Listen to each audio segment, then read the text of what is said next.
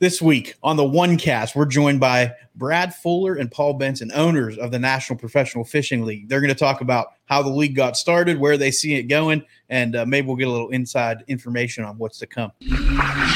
That's a good one. That's a good one. Oh God, it's a toad, son. It's a f- toad, dude. Let's go. I wake up to a little bit of drool on my pillow, feel like it's gonna be a bad day. What is going on, OneCast fans? Welcome back to the OneCast, episode three thousand or something like that. uh, we're uh, we're back for another one, and we're excited about this one this week. Uh, joined by the owners of the the National Pres- Professional Fishing League to talk about the league, how it got started, all that good stuff. But before we dive into that, as always, we want to make sure we uh, shout out those that support us so that you can support them and help us continue to grow. So make sure you head to onecastfishing.com, use the code the onecast at checkout. Uh, get your snagless jigs, your long neck hooks, your net, your weedless neds. Uh, they're catching fish. Uh, they're on the Carolina rig, catching giants, Texas rig. Uh, the jigs are catching fish with and without a skirt. So, uh, all kinds of good stuff. We'll go into more of that fishing Friday uh, when we talk more techniques and things like that.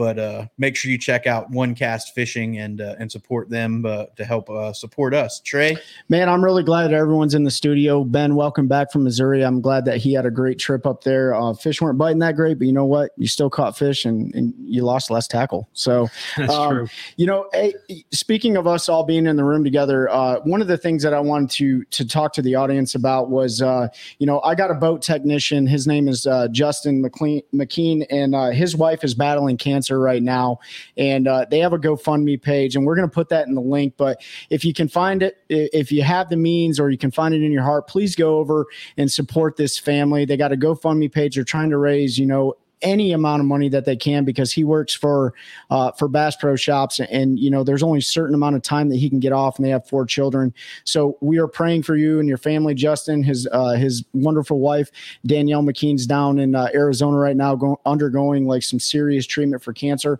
We'll put that link in there. Head on over that link. Uh, support in any way you can, uh, because man, life is precious, and we don't know how long we're going to be on this earth. So that's why we need to fish it right. You know what I mean? So, uh, and we'll we'll grow this industry one cast at a time. But head on over there and check those guys out. Yep, and and uh, we we plugged him last week. I'm going to plug him again this week. Uh, for his glory outdoors is putting on the second annual Guardian Classic. It's on Lake Murray in South Carolina. If you're looking to travel to fish an event on a different lake, uh, help out a good cause, uh, be around a bunch of good people, good fellowship.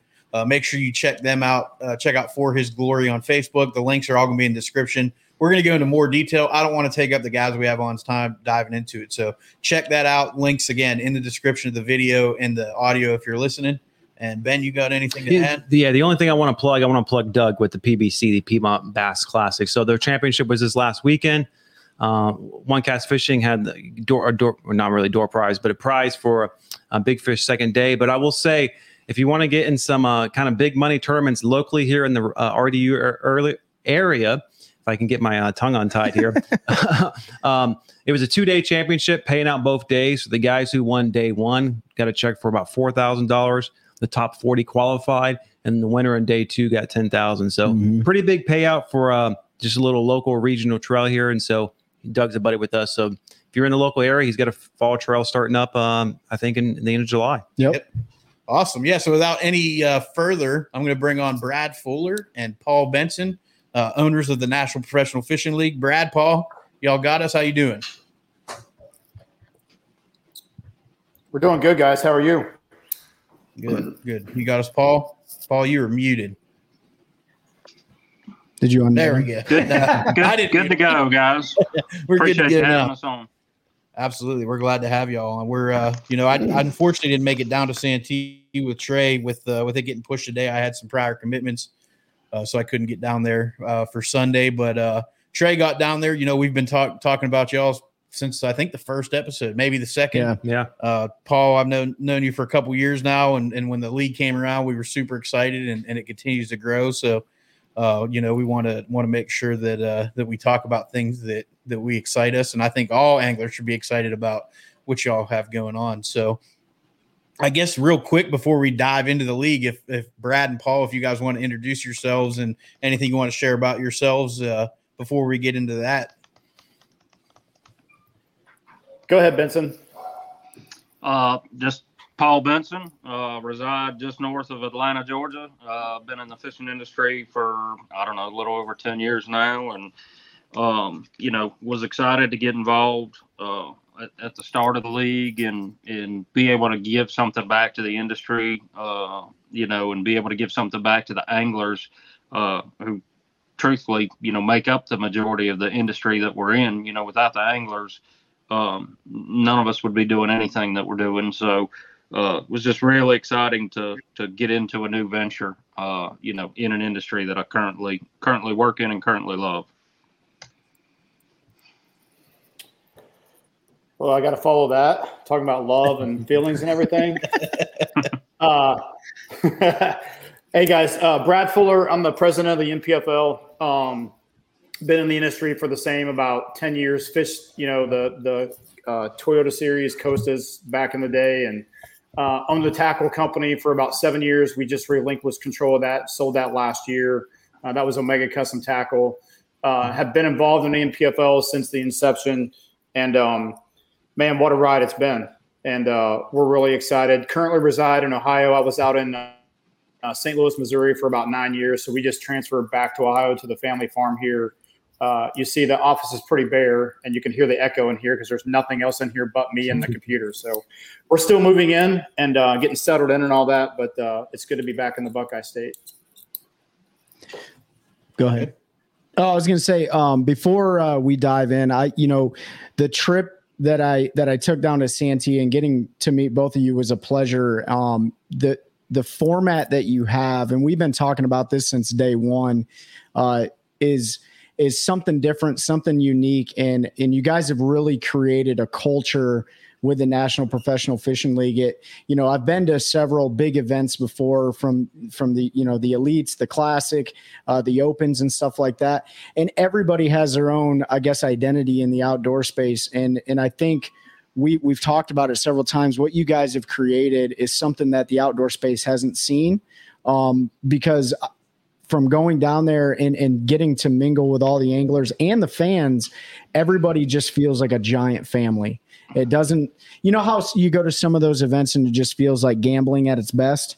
Uh, it didn't feel like that when you know when we were down there when I was down there. So um, you know I just wanted to commend you guys on running a great organization and giving uh, another platform for you know avid outdoorsmen like ourselves to, to watch because it's a great it's a great platform, man. Well, Trey, you, you you know a little bit about my background and where I where I you know came to adulthood and really learned how to be a man was in the military and and the bulk of that was spent in special operations and culture is an extremely important thing to me. And I knew from the get go if we could establish the correct culture, levy expectations, and hold people accountable, that good things will come of that. It's not going to be easy, and it has not been easy and you know you've got the right culture when the when the masses start holding each other accountable and they start doing things within the culture for each other you know what i mean like unprovoked by me unprovoked by paul um, and I, I, don't know if you if you I think I saw you guys may have spoken about this about what the guys did for Baron Adams. Um, I, mm-hmm. I didn't I didn't know anything about that. You know what I mean? Like, and and whether whether I agree with them doing it, whether they should have done it, whatever, it still falls within the culture of, of what we're trying to foster here, right? Like some guys are like, well, you know, I'm not sure that was the right thing to do, or you know, or whatever. It's it's not. Hey, man, it's not about us, right? Like get get over yourself, check your ego at the door. It's about those anglers and that man and what they did for him. Period. That in the discussion. That that's that's as far as the conversation needs to go. And for the people who don't know, I think 22 or 23 anglers got together and they actually paid Baron's entry fee into the next event because um, they felt so horrible about what happened to him. And they and they know Bear, they know the man he is, they know his family, and they know what an honest mistake it was, and they just want to do something to lift him up. So they yeah, did that. Yeah, yeah. But yeah, culture, culture, man. I, I could talk this entire podcast about culture and the importance of it, but I'm glad you felt that because that's that's what we've been chipping away at the at the iceberg for is to get that culture established and then root it and uh, make it stick. Yeah, absolutely. And we've had, you know, we've had several of your anglers on and and folks that fish other series, but no no anglers personally that that fish with y'all. And and that's one thing that they all say is is the the culture for the anglers. It, it, you know, it's really about the anglers. You know, as much as about a business as, as you know the league is, because at the end of the day you have to run it that way. But it's really about the anglers and and supporting them, and because without, like Paul said at, at the beginning, without anglers, none of us have any anything. There, there's no league. There's no tackle. There's no anything. There's no know, podcast. Yeah, there's no podcast. so you know, supporting them like you don't all necessarily always see from uh, other organizations is is a huge thing. And everybody we've talked to that's fished with y'all, uh, either previous or still fishes, has, has nothing but high marks on that on that. So it really speaks volumes. And I think I think a lot of people are starting to to recognize that outside like you said you're kind of starting to see the masses recognize the culture. And with with other organizations making changes you st- you hear the working man and all this stuff all the time.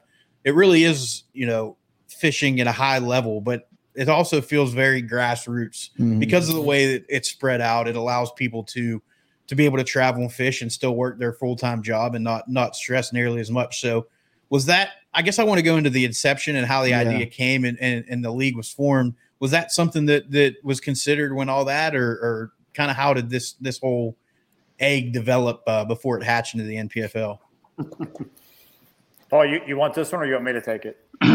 Well, I mean, fr- from from my perspective and my point of view, you know, we all have a lot of friends who have beat their head against the wall trying to make it as a professional angler or make it as a as a regional angler or whatever it is. Just invested countless amounts of money, time, and everything.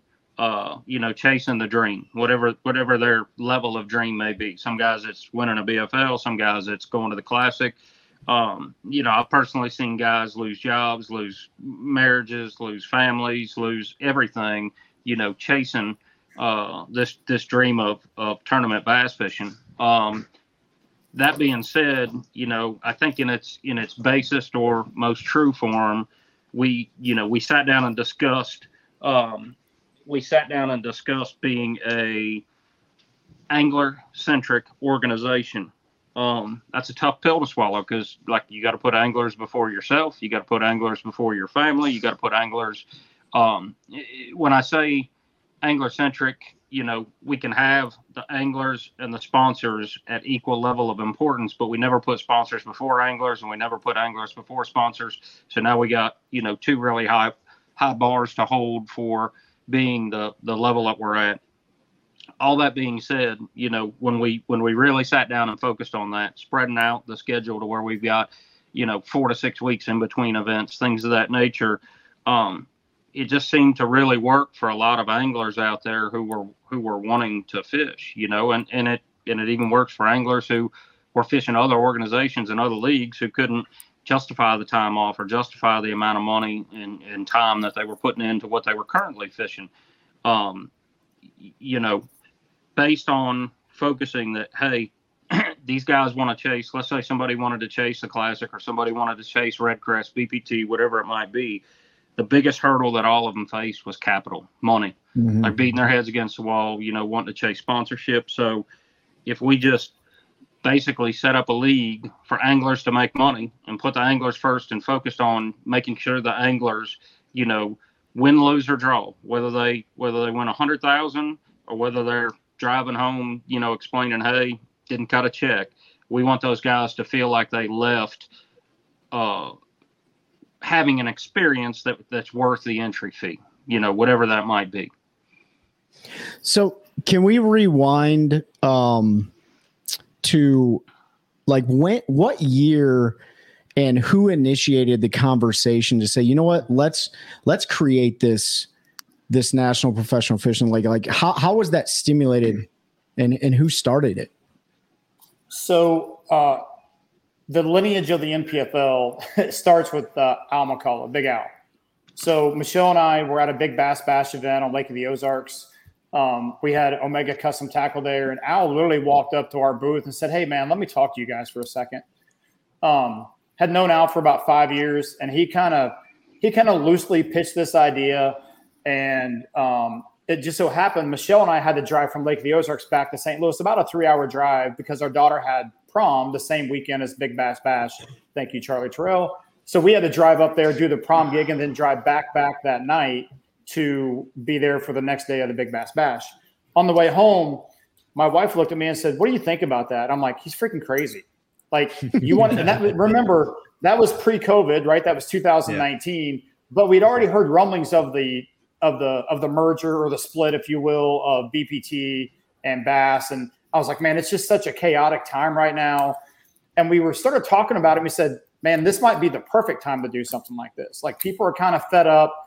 So when we started doing the analysis of alternatives of how we would do it, looking at all the business, um, the ins and outs of how will we do this, and we we knew there were boxes we had to check along the way. Hey, we have to make this available to a broader audience. We're not going to take anglers from Bass. We're not going to take anglers from from then FLW slash BPT. Like we have to create our own anglers, and then if we do that, what are some things we have to be able to do? We have to have a live stream. We got to be able to compete on some level with the live stream platform. I don't care about TV. Like I haven't watched TV in 10 years. Everything is streamed on Apple Plus or Amazon Fire, whatever. We knew, and it just so happened we had a partner in Phyx Productions that was didn't even exist then, and I called that had done some head-to-head um, fishing. I don't know if you guys heard of that or not. Yep. yep. But they were live streaming it. And it was a very small console deal where they streamed. I called the owner there, Brian Keller. I'm like, hey, bro, you want to do something crazy? He said, absolutely. so they they basically built Phyx productions around the NPFL. And man, all along the way, things just kind of fell in place. Every time we turned over a new stone, we're like, man, I think we can do this. I think we can do this.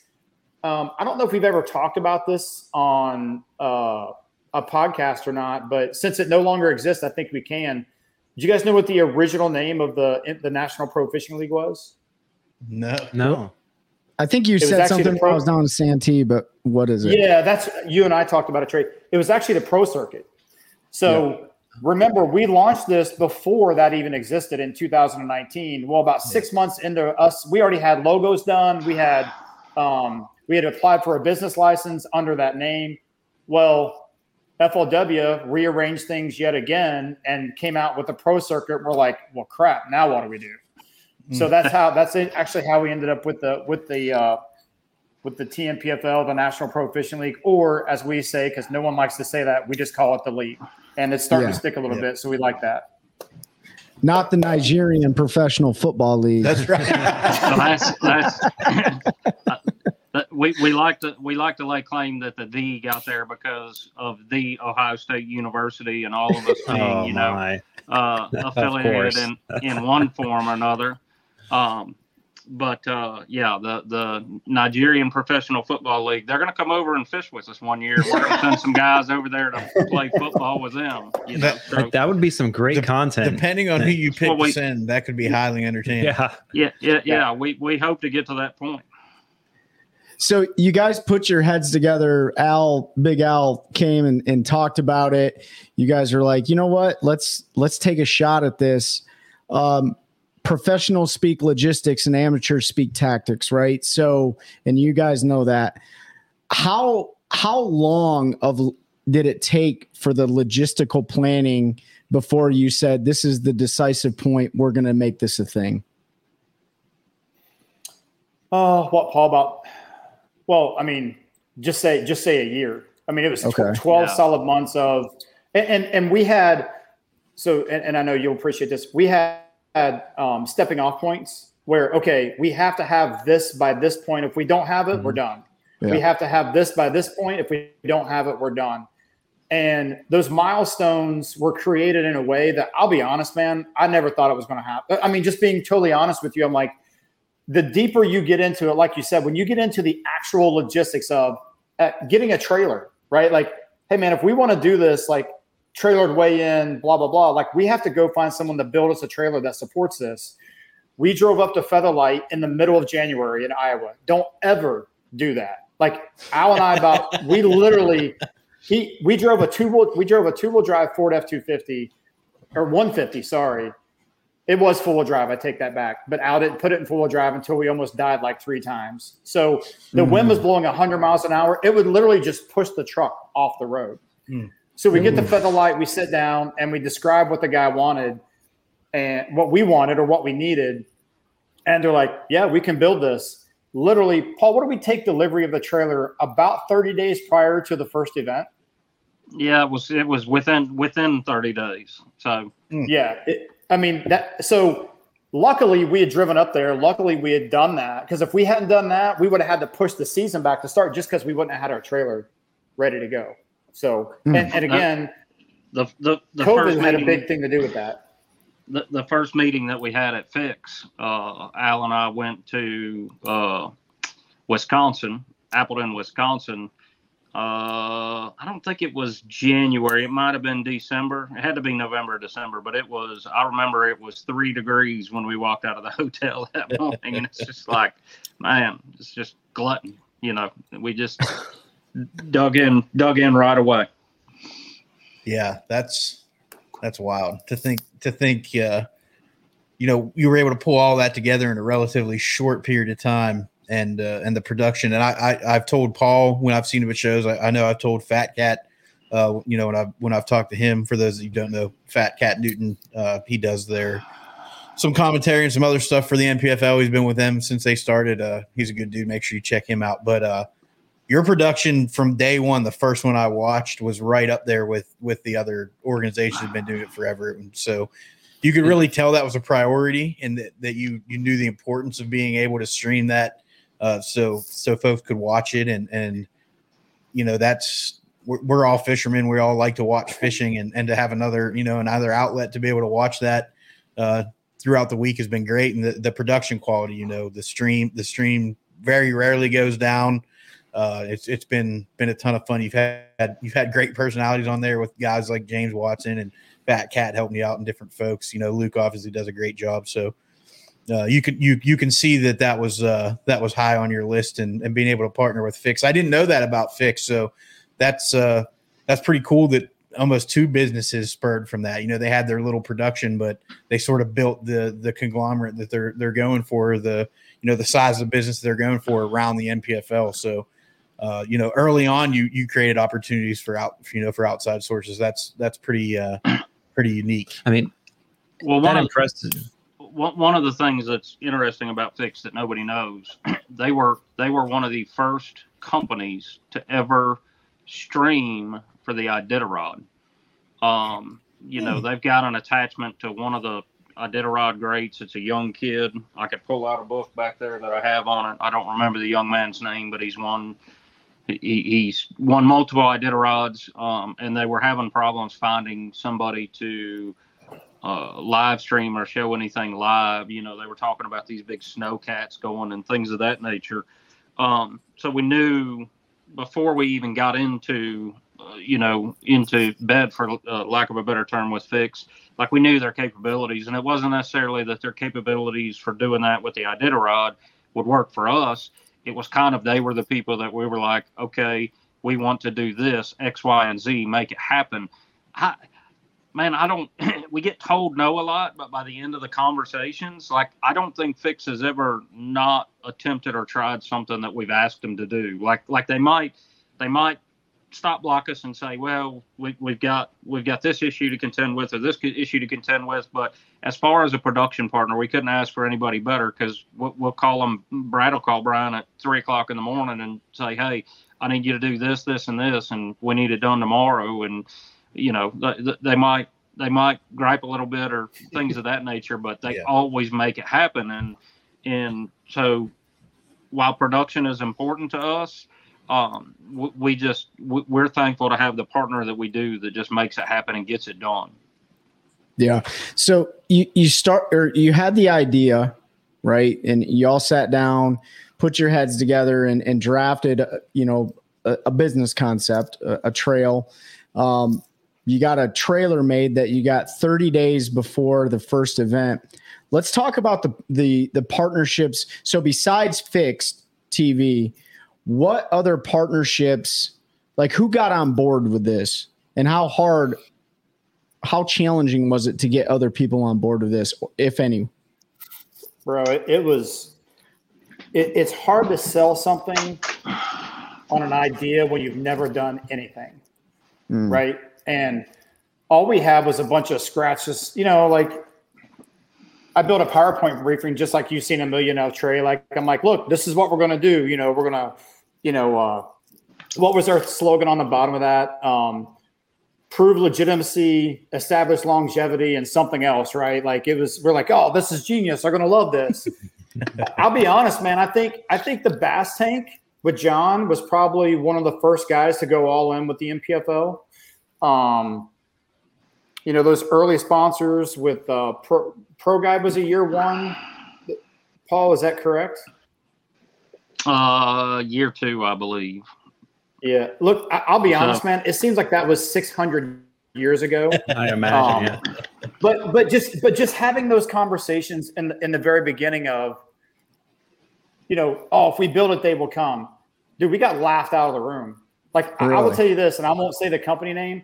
We had we somehow we got an audience with one of the biggest auto manufacturers in the world, like mm-hmm. a seat at the table.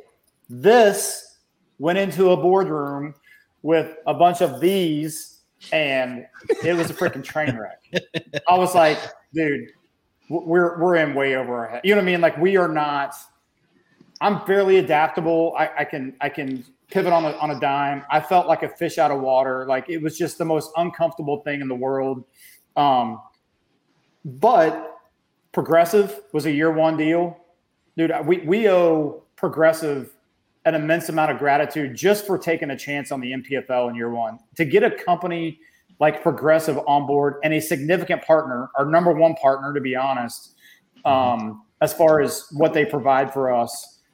And dude, they've been awesome ever since. And and we we cherish those relationships with those guys. And and I'm proud to say that Paul backed me up on this. We could pick up the phone right now and make a call to Progressive, and they will pick up the phone and be like, "Hey, what can we? How can we help you guys?" You know what I mean? Like that's but I think that goes back to that culture, right? Like who we are, what we're about, what we will do, what we won't do, um, and things like that. And I think we try to we just try to live our life through the NPFL, um, or run the NPFL as we live our lives, right? And I'm I'm very proud of that, and I'm very proud of the fact that we do have such great partners, and I'm looking forward to getting some more guys on board next year. But yeah, man, those early conversations, Trey, were awkward, bro. I, I'm I, I, I'm going to go a different direction than what Brad did. He he handled the sponsorship aspect. I will. Uh, so uh, I of course uh, knew Fat Cat. You know, I've known him a lot of years. Uh, it was an easy conversation. You know, I'm not going to say he didn't say we're insane and everything, but he was on board pretty quick. Um, Luke, you know, uh, literally one message, one phone call, and then Brad and I drove to the low budget bar and grill and hung out for a day and, and made everything work there. And once again, you know, I, I think Luke even had some questions like, "Are we really going to do this?" like, and when we brought the when we brought those two guys on, you know, to this day, you know, I I've gotten, I think I've gotten three calls uh, from owners of companies uh, in regards to Luke and LBL and just different interactions with anglers out there and stuff. And every time we tell them like, "Hey man, that's his show. Go pound sand." Like, like with all due respect, like Luke is Luke. LBL is his deal. When we when we brought on both Fat Cat and Luke and Watson, all those guys, um, Bradley Holman, you know, when, yep. when we have anybody sit in that seat, we make sure to go over the top and tell them like, "Hey man, be you."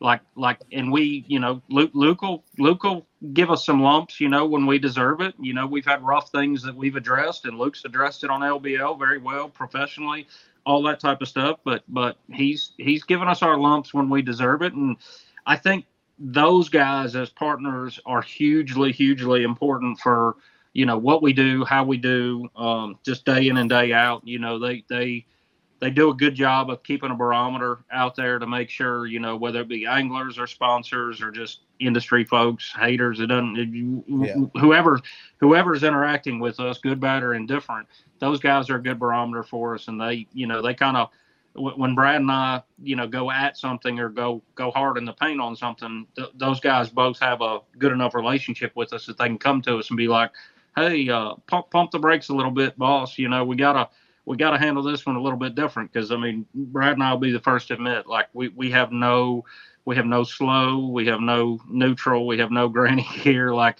we we will get it done, but we we do things uh, very heated a lot of the time, and and you know keep the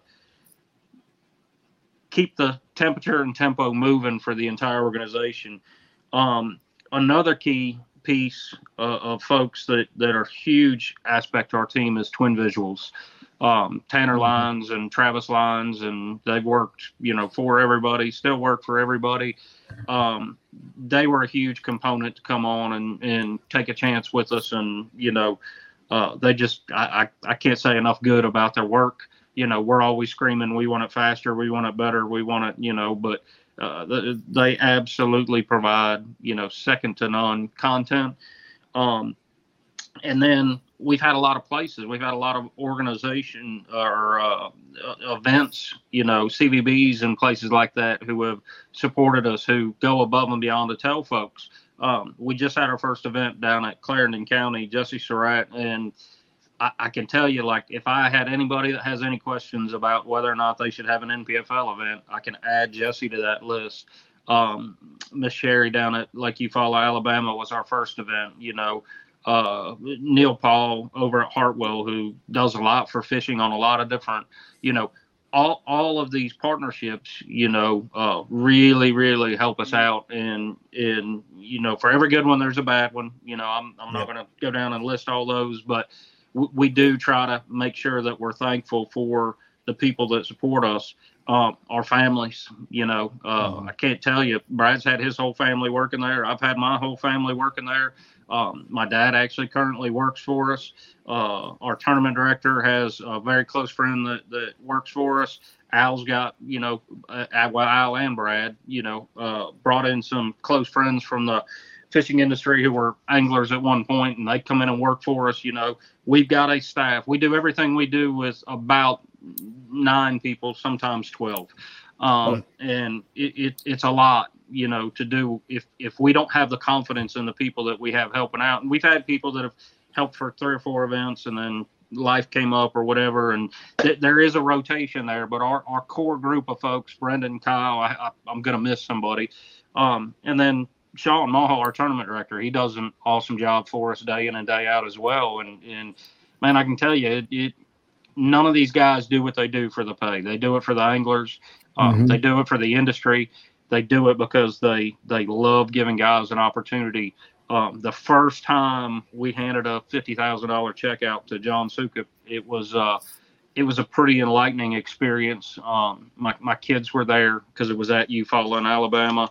Um, it was exciting stuff. We have we can verifiably say that we have changed anglers' lives. Um, mm-hmm. We say that with zero ego, you know, like they do it themselves, but we've given them a platform to be able to go make money and then go chase a classic dream or go chase a BPT dream or whatever it may be. And it, it just, you know, it's it's each and every day is coming more and more to fruition what we're doing. And rightfully so like we had we had to prove our viability. You know brad will talk to that you know at length. Like we, we we didn't expect just to walk in and everybody pick up behind us and and help us and support us. You know we understand we got to prove ourselves um, and we've been able to do that, and we're we're thankful for the the ability that we've had to be able to do that. Yeah, and I I, I certainly believe that you've proved that. Given, and we don't need to go into detail, but there's been plenty of road bumps that that everybody knows if they followed you with the you know the first year with the championship and and you know kind of you made made the shift to the hundred thousand and it was a little bit late and it might have hurt you know applications a little bit and things like that but you, y'all just keep rolling and and it speaks to the culture again and i know we keep saying that but uh, we all come from worlds where culture is, is something whether it's business military uh, you, you really have to have a culture and, and partners behind you that believe in the product and, and what you're doing and i don't think there's any question uh, that everybody involved and folks that are coming on board, you know, fully or, or believe in, in the mission and what you guys are doing. And, and it's, uh, it's been great. So, you know, year one wasn't without its road bumps, obviously. Uh, year two, you know, got into that. So after the first year, you get through all those events. Uh, you know, I, like you said, I can, I can't even imagine what it was like to hand that first fifty thousand dollar check out. That had to be be a huge weight off the shoulder to say, man, we actually did it. Like we did it, and here, you know, here's here's kind of the first pinnacle of that, uh, you know, get making the peak there. So after that first year, you know, there was a little bit of a, a hiccup at the end of the year. Did you kind of sit down, you know, I'll use the, the term after action report. You go back through kind of what happened that year, right? And and what went good, went went bad. Did you see a need to make any big changes? Was there anything there that drove where you felt like maybe this this isn't what we thought it was going to be, or or did you feel pretty confident in what you had done to that point and just need to tweak tweak a few things here and there? Running a good tournament does not mean you have a good business, right? Like we we felt like what we had from the tournament aspect and what we were doing with guys on the water 119 120 guys trailered way in smooth operation unprecedented um, uh, release rates on fish because we were keeping fish in the live well how happy everybody was.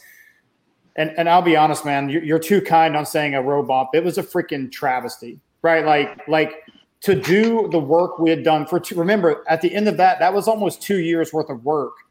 And to get Yeah. to the end and not be able to finish it the way it was supposed to be finished um, and no one to point the finger at except ourselves um, because we let things happen that were outside the span of our control.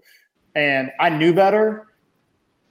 And that's what really hurts man. And we've all been there where you push the envelope so hard to the razor's edge because you want to be that guy you want to bust on the scene 10 cameras live. Dude, 10, even now saying that seems insane. 10 cameras plus Fat Cat's camera. Wait, 11 live cameras on the water in year Yeah, one. yeah. Eh, But we were, we thought we were pulling it off. We, we had some major investor issues that we didn't see coming. And, and so, end of the day, bro, that, that was one of the hardest things I've ever been through in my life. Like, I, I mean, honestly, to have to call 119 anglers and go, "Hey boys, we got a problem," and own it like a man and take the ass chewings and take take the take the urine like and listen, all that was deservingly so. You had to stand up, put your chest out, let them pound on it, punch you in the face, and just stand there like a man and take it because you earned it, right? Mhm. And I really feel like, man, because of the way we handled that situation was why we got another chance in year two. Any other way we handle that, guys are like, yeah, we're, we're out. You know, the fishing industry is fickle, bro. I Like you guys know Yeah. it. You're you're in Oh, it. So the fact that we were and guys saw the blood, literally blood, sweat, and tears we poured into every event and how committed we were to doing this. Man, I think uh, 80 guys came back after that, which I was shocked at, to be honest, right? Like, so we, we run year two, we end up with like another 120 guys. Um, and man, it was just like, wow, that to me, that was the eye opener, right? Like, are we going to have a league? Are we going to have a league? Can we overcome this? And then to see that kind of response. And then our sponsors were like, hey, man, we're, we're with you guys. Like, everyone makes mistakes. You guys handled it the right way. I knew then, like, okay, like we we if we can just get our get our life right, Bobby, as as Fat Cat would say, like That's right. like we we've got a shot here, right? So, um, yeah, that was that was. I think, and and I hope in 20 years, and 25 years, and 50 years, we look back and that was a pivotal moment in the legacy of the NPFL, right? Like, Yeah. bro, listen, Paul will tell you, we we t- we're like, man, do we just fold up shop and, you know, and I just got mad about it. Like I didn't want to quit. You know what I mean? I'm like, Yeah. I don't, I don't want to go out like this. And, and, it, and it, it gets very personal. You know what I mean? Like I've, I've had the great privilege of doing some very hard things in my life that my kids and wife and family will never know about. And that's just, that's just the nature of what I chose as a profession. I wanted something my family could look at and go, Hey, he did that. Yeah. And I didn't want to lay down and just quit. So, you know, I laughed at Trent. I, when you're dumb, you got to be tough. Well, you know, I, I'm I'm pretty tough. You know what I mean? Like we can figure this out. And man, to see where it is today and going into year four, um, I really think we made the right decision. And I'm super proud of the organization and everything we've been able to accomplish so far, and really excited about what the future holds for the NPFL. Yeah. And Did you? uh, Was there a point where you and Paul and Al and everyone involved?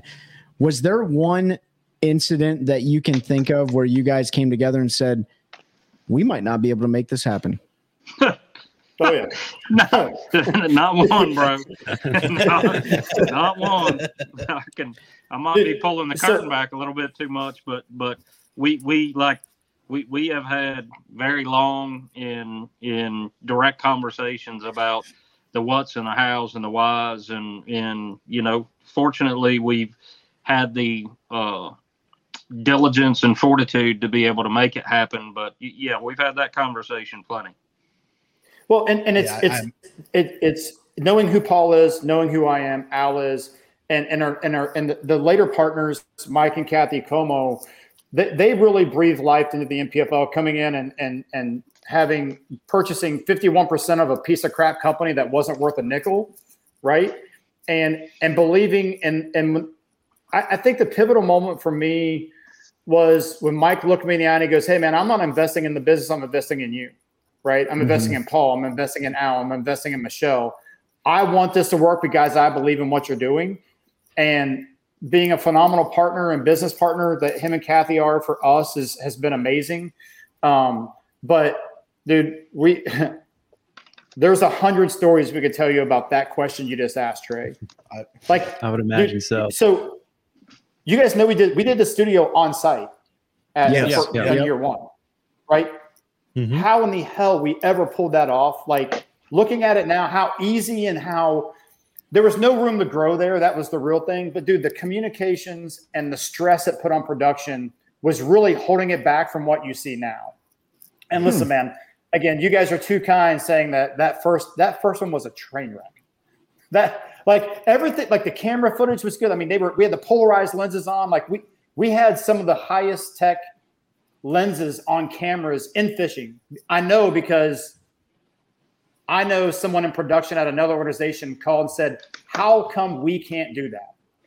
So our professional photographers who do motocross and and snowmobiling and skiing, they know that sunlight deal. You know, like so Yeah. to see the clarity we had on this, those on those fish catches when Jesse Millsap was, you know, plunking bedders off. Um, but I remember the conversation I had with Luke when I shut the stream. I, sh- I pulled the I pulled the commentators off the stream. I think on day two, um, about halfway through the day, we couldn't just get the comms figured out. It was such good fishing. That was the first time I think Luke Duncan wanted to actually rip, reach down my throat and squeeze my heart. Um, because man, he's passionate about it, and and Yeah. for me to say, hey man, we, we can't talk, we can't stand the heat anymore. Like it's not your fault. This is a this is a technical issue, but I can't have you guys on talking over the anglers, and you can't hear each other. And you know, Luke and I joke about that still today. Um, and just my phone calls and conversations, I was like, man, what are we doing here? You know what I mean? Like there was that was one of them. And, and dude, Comms like, are always the issue. Oh well, it, and everything, right? I, and I knew Yeah, that, yeah. and it just, you know, it was, it was, it was a, it was, it was, it was bad, but there was enough good in it for us to say, let's do it again. Yep. So So, Yeah, I, oh, go ahead. I think the production, I, I would probably look at it the same way if I was in your shoes. Uh, but as a consumer, uh, it, it was it was good. I mean, You know, I, I didn't have any issues with it. I did downplay the the first year and the way that ended because I didn't want to bring up that uh that pain because I I mean I felt it knowing Paul and, and the time and everything that, that that you all had put into it. Like when I saw that in the room, it was a rumor at first, and then when it kind of it, it became official, I, I think my heart broke for y'all at the same time because it was like, you know, that's a tough one. But really, you know, and just like you said, to see you be able to come back from that, that to me that proved, you know, that proved the value of, of what y'all are doing. And I don't, it'd be tough to kill at this point to to survive through that in your first year. Um, it's just it's it's wild to to think that you went through that in the first year. and even with those issues, Well, you know, I, remember watching. I- can't even get the GoPros and my mics to work half the time to record on the boat, and I can't even imagine all the live cameras and and commentary, and especially on site, right? Uh, you know, all the wires and everything. Like, you know, so I think. I think most of us who are serious about fishing probably understand that, and you know, seeing seeing another organization, you know, going to that extra step, that extra level, and we could we we could see you talk about the cameras, right, and the clarity, just we can see, you know, I think everyone could see where this was going to go. And so I think a lot of people that, you know, that helped, you know, come along for the ride. Bro, I can tell you how to fix those GoPro issues. 70G, set 70G clears it all up. Like, like, Oh. like when you're, That's all when you you're need dealing- is 70 G. it, yeah, it- yeah, it's it's it's funny because we laugh about it and we joke about it. You know, we we had uh, we had a camera issue this year that came up. You know, just as a result of like it was nobody's fault, nobody's deal, but like those things behind the scene are are extremely difficult to to understand or deal with. People don't understand. Like they say, well, well, th- this camera didn't work or this feed didn't work, or I don't think they understand the the amount of moving parts that each one takes just to get it you know get it squared away um you mentioned something about like like the rumor in relation to the cancellation of the championship like man rumors are going to happen Yeah. the, the the rumors the rumors or the things that get leaked out ahead of time that are factual are the easiest things for us to deal with because we Mhm. we base everything we do on transparency we, it might take us an extra day or two like there's times we go to the field and we say hey guys you're finding out today hold it for two days for us, please, so we can get our ducks in a row and notify those folks like y'all ahead of time so that it doesn't come as a shock or anything. And that lasts about five minutes, typically most of the time. This, this, this year would probably last longer. The, Yeah. the, the, the toughest pill to swallow, the hardest thing to deal with day in and day out is the rumors that are completely false or completely Yeah. untrue. Mhm. Um, Mm. I had one. I had one this past year. Uh, I, I was fortunate to to go on a little fishing trip down to Venice. It's like Mhm. two days. It was like fly to New Orleans, fish for two days, and then fly back out. Um, I was able to pu- pull it together with some friends' help. Um, if y'all ever want to go to Venice fishing, hit up Quentin Capo that fishes NPFL for us. Uh, he, he has the best price and the best ability, and he'll take you out and put put you on them. QC fishing. Um, but that being said, in the truck on the way to, to go to this, you know, my phone just starts blowing up. Well, so and so's podcast said that the NPFL was out of business, and it was a major podcast, and it was a major uh, news guy for the like industry reporter. Um, and, and like those are the tough ones. I mean, Brad, Brad can elaborate on it as well. Like the stuff that comes out of nowhere, and you're like, what what are these guys even talking about? Like we say, okay, well, just blow it off, don't worry about it or whatever. But it, it- the phone calls don't stop. We still get the phone calls from sponsors, from anglers, from everybody saying, you know, hey, what's the validity to this? And and you know, we we we take some lumps saying, hey man, they're they're insane. I have no idea what they're talking about. It's completely unfounded. Well, th- then you get people, you know, disparaging you saying, well, why why don't you just tell me the truth? You know, that, that, that, I, I am t- like come full circle. It's all good, but I think those are a lot harder to deal with than when we have a situation that comes up that, that we have to deal with. Um, y- you know, I, I can handle the rumor, innuendo, and such easier when it's something that that we cause or we do. Industry wise, the stuff that people just make up is just it's it's it's insane. I think Luke Luke talks about it all the time on his podcast. I love listening to him, and uh, he he ain't lying. when, when the trolls come out, they come out in full force. It's a full fledged complex ambush on whoever they're trying to uh, to get after. And uh, that statement about like any public publicity is good publicity. No, it's not. Uh, especially with the, the the the news network of the internet and everything like that. So, you know, getting and and that's another consideration. I think a, a good message here is you know right now we're talking about you guys building a business but there's there's a message to anglers trying to build their own uh, their own angler business to becoming a professional. Like all of the logistical challenges all the publicity all of these other things you talk about it also pertains to each angler that wants to fish professionally. It might be on a smaller scale but it's still there.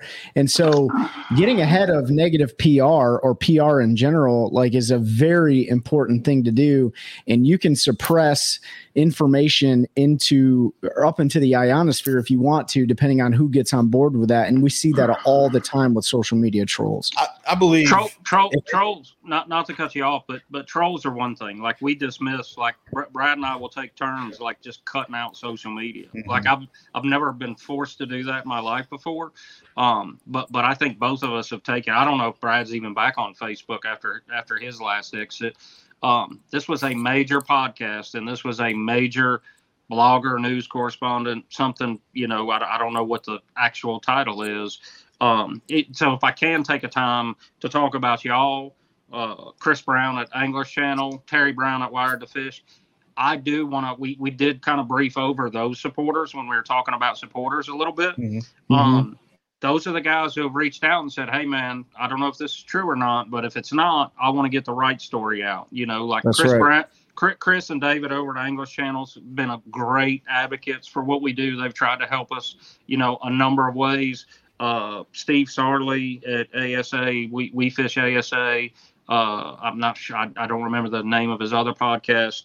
Uh, and not to. I hope hopefully I'm not bombshelling you guys by naming No, other podcasts. No, no, no, no. Um, Ter- Terry Brown with Wired to Fish always calls to keep his, uh, you know, to keep his uh, pulse on what we're doing. Matt Pangrack has never not answered the phone for Brad. Um, Mhm. So that you know, once again, I don't want to focus on negative or things of that nature in relation to what we're doing because we do have a lot of great people out there who support the league, support our anglers. Uh, much much like yourself, I've I've told Pete since day one. Any way we can help y'all because y'all a tell it like it is, tell it truthful, and you know you you've been a you've been a great advocate, uh, not just for us but for our our anglers, which is a it means a lot to us. Uh, I want to dive into real, oh, real quick before we jump into I just wanted to say if, if there's ever, ever ever any question about how y'all are going to handle a PR situation or something that comes up, just look at what happened with Barron and and the way you know it, the ruling was made, and the same night y'all put out a post saying you understand it was a mistake, it was still a rules violation. You, you know, you backed your angler on what a great person he was. Yeah. You know how his morals are, the standards, how he made an honest mistake you're not going to i'm going to be 100% there's not another organization out there that i believe you would see that from and and if that doesn't speak volumes to the transparency and how you'll step up uh, and and you know dispel any rumors that may come or whatever whatever it is you know just i just look at that situation and say anything that we hear from them uh, or rumors if there's any truth or validity to them you're going to hear from them directly Mhm. and, and it's going to be concise and that's going to be the truth. And and i appreciate you you recognizing our you know our methods because we're we're just like that. Like like you said with wired to fish them reaching out if we hear something i'm going to call paul or brad and i'm going to say hey i just heard this. Is there any validity to it? You know if it's going to come up we get people that message us and stuff and ask questions all the time so Yep. uh, appreciate the uh, the transparency that y'all have had through through i'm still going to call them road bumps brad i know that some of them were travesties but uh I don't want I don't want to put too much emphasis on the negative. I like to, you know, you need to talk about it because it's part of growing, but you don't want to you don't want people to focus on on that kind of stuff. So Well, well, man, and it's even just like your life, right? Like I'm not proud of every single thing I've ever done in my life, but every single thing I've done in my life has led me to where I sit right here, right now with you guys, right? Like you, like here's the deal, man. I'll be honest with you. That knowing what we know now, living in retrospect, right, which we don't get to do, like that was a train wreck waiting to happen. It's good that we wrecked at 30 miles an hour, not wrecked at 80 or 90 miles an hour. Yeah. Like it mm-hmm. was a, a- a year later, it's unrecoverable, right? So, man, I hate to say this because it really, really, really sucked. It's a good thing it happened when it did, how it did, and it it taught us a very valuable lesson. Um, I stepped in to take over as the president at that point, and we just, man, it's it's almost like it it was some it was almost like glue, like it just forged us together a very tight network of anglers, that guys that believed in us, and um, man, I, I'm not going to say I'm glad it happened. I'm glad we were able to come out of it like we did. Like, of course, we, don't want something like that to happen, but um, it it was pivotal in establishing the identity of the NPFL. Put it that way. Yeah. and I'll be I, I don't think there's anything wrong with saying you're glad it happened. I mean, I'll I'll be open and honest about something personal in my life. I had a, a previous marriage that ended, and I'm glad it happened because it was the worst thing that ever, you know, that was going on in my life. It was a bad partnership. It was something that that I probably knew could get me in trouble going into it, but I did it anyway, and it ended up biting me, and it turned out to be the best thing that ever happened to me. So I don't I don't think there's anything wrong with with making that comment that, you know, it might optics wise, it, people just don't understand. If you say, I think that's one of the best things that could happen is they they've never been through something like that that really does shape or show you how bad it was and where where you can be once you get better. it, you know, there's so many cliches for it, the crucible and know, Yeah. foraging and all that, but it really highlighted uh, the transparency and the culture. I mean, you guys are you know preaching about it and, and Trey felt it when, when he was down there. But to see it in action and for everyone to see the response, right? It goes a long way to to build the authenticity, you know, for with anglers out there, um, with both anglers fishing, right, the tour, but also just anglers enjoying the content and, and, and watching, you know, from an entertainment perspective. Yeah, there's no uh, there's no better way to uh, if you capture the lessons learned through all the scar tissue built. That's how you that's how you can brief resiliency. Like we always brief, like you just got to stay positive. You got to have a good attitude. Well, I've said it many times. Like no one tells you how to do it, but if yeah. you you can't live in retrospect, like you said, but if you can capture those lessons learned, you know how to go forward and like say, okay, we're going to deal with this. We've dealt with it in the past. This is how we're going to go about doing it. And nobody has the book on right and wrong answers. You're literally writing it every single day as you go. Yep. You know, there's no standard across the world in pretty much anything other than, I guess, law. And that's really subjective, anyways. Yeah. So, you know, that resiliency is everything that a, an, a successful organization is built around, which then translates into your culture that you have. And and I wanted to visit the culture of the anglers. So we talked about the logistics, like getting partners together, putting our heads together, drawing a roadmap to success, backwards planning in order to get this, we got to achieve this, boom, boom, boom. Let's talk about the selection of the anglers from inception. How did that go? How did that transpire? Uh, uh, man. So that was me. Um, I locked myself in the office for what, Paul? Like two or three months. Paul would say, "Hey, call this guy. Hey, call this guy." And I just and my wife, she could probably recite the speech I gave every single angler, right? Like, here's the crazy thing: we knew we wanted about 120 anglers because just financially, that kind of fit where we needed with revenue and total revenue, and looking at what we thought we were going to get for sponsors, and we figured we can make everything work at that number um, with some investing and stuff like that. So I talked more people out of it than I talked into it. So okay. guy would a guy would call me and say, "Hey man, sell me on this NPFL gig." I'm like, "Hey man, you're talking to." So this is a funny thing. Paul and I both say Paul and I are never going to win in AHR awards, right? Like we're we're not. It's just it's not in our DNA. It's so good, bad, or indifference the way it is one example, I, I, think Trey, you and I talked to this guy calls. He's like, "Hey man, like I've got the money, I've got it saved up, I've got plenty to travel, I've got like fifty thousand saved up. This is a lifelong dream. I'm 22 years old. I'm getting married in two months, and I've got a baby that's going to be born in six months." Uh, and I was like, "Okay, back that up again, but start at the end and work your way the other way. You got a baby that's due in six months. You're getting married in two months." I said, "Hey, buddy." I'm going to do you the biggest favor I've ever done anyone in their life. I'm not going to invite you to fish the NPFL. Like take that hmm. 50,000, mm. put it in the bank and just know it's there. And if you never have to touch it, great, but I'm not going to let you spend it on fishing with the NPFL. Dude, he was, he was upset. He was not a happy camper. This is a joke. I knew it was a joke, blah, blah, blah. And a year and a half later, that dude comes back and says, Hey man, you did me the biggest solid any man has ever done for me in my life. Like there's no way I would have held all that together. We were very we were very poignant on saying what we would do and what we wouldn't do. And mm-hmm. knowing it wasn't going to be a good fit for everybody, we made some mistakes on kind of some of the things we did with anglers in year one. Um, we went so over the top on empowerment that we it went through their heads, and they were they were uh, we involved them too much in the business of the NPFL, and it created a lot of problems where, you know, we and it was our fault. We created it, but they felt like they had voices in places where they had no business having a voice. Um, okay, it's a much different kind of deal today. We run the business, and they go fishing, right? Mm-hmm. And we we do invite them to peek behind the curtain from time to time because we need their input. Um, look, man, we got guys who've been in this business a long time, and if I wouldn't, if we weren't willing to take some of their advice or at least get their opinion, um, like I'm all about asking guys for opinion. I'm not going to let you make the decision for me, right? Like the decision will ultimately stop on my desk, but I would like to know how you feel about it and what you think about it because it could be a perspective that I didn't see.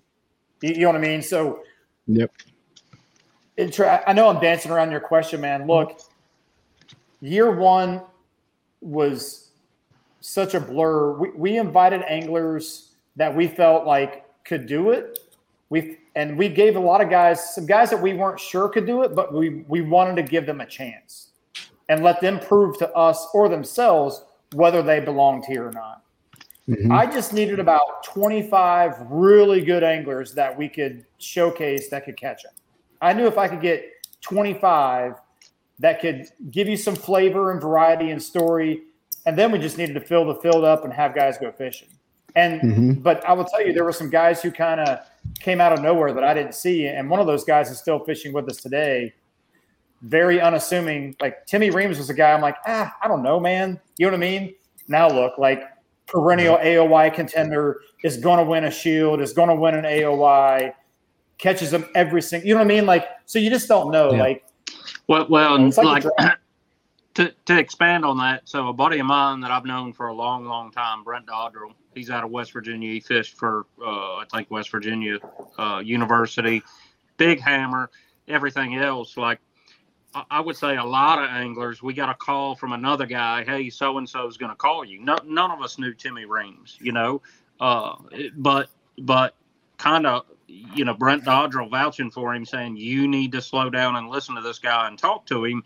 Like, man, it, it's done a lot for everybody, including Timmy, and we're, we're thankful for the people that reach out and call. We, you know, we do take a lot of flack because everyone says, well, there's no qualifier, there's no qualifier. I can promise you there's plenty of great fishermen who didn't meet the qualification of being able to pass the litmus test with Brad Fuller, Paul Benson, uh, you know, Al Michelle. Like, like we do sit down and talk about it now, and like there's some great anglers out there who are just assholes, and and we're not going to have them. Like if they come in with the mindset to create drama, like like this is going to sound egotistical or arrogant, but this is our house. Like we mm-hmm. own it, we control it. I don't care if you can outfish everybody in the world.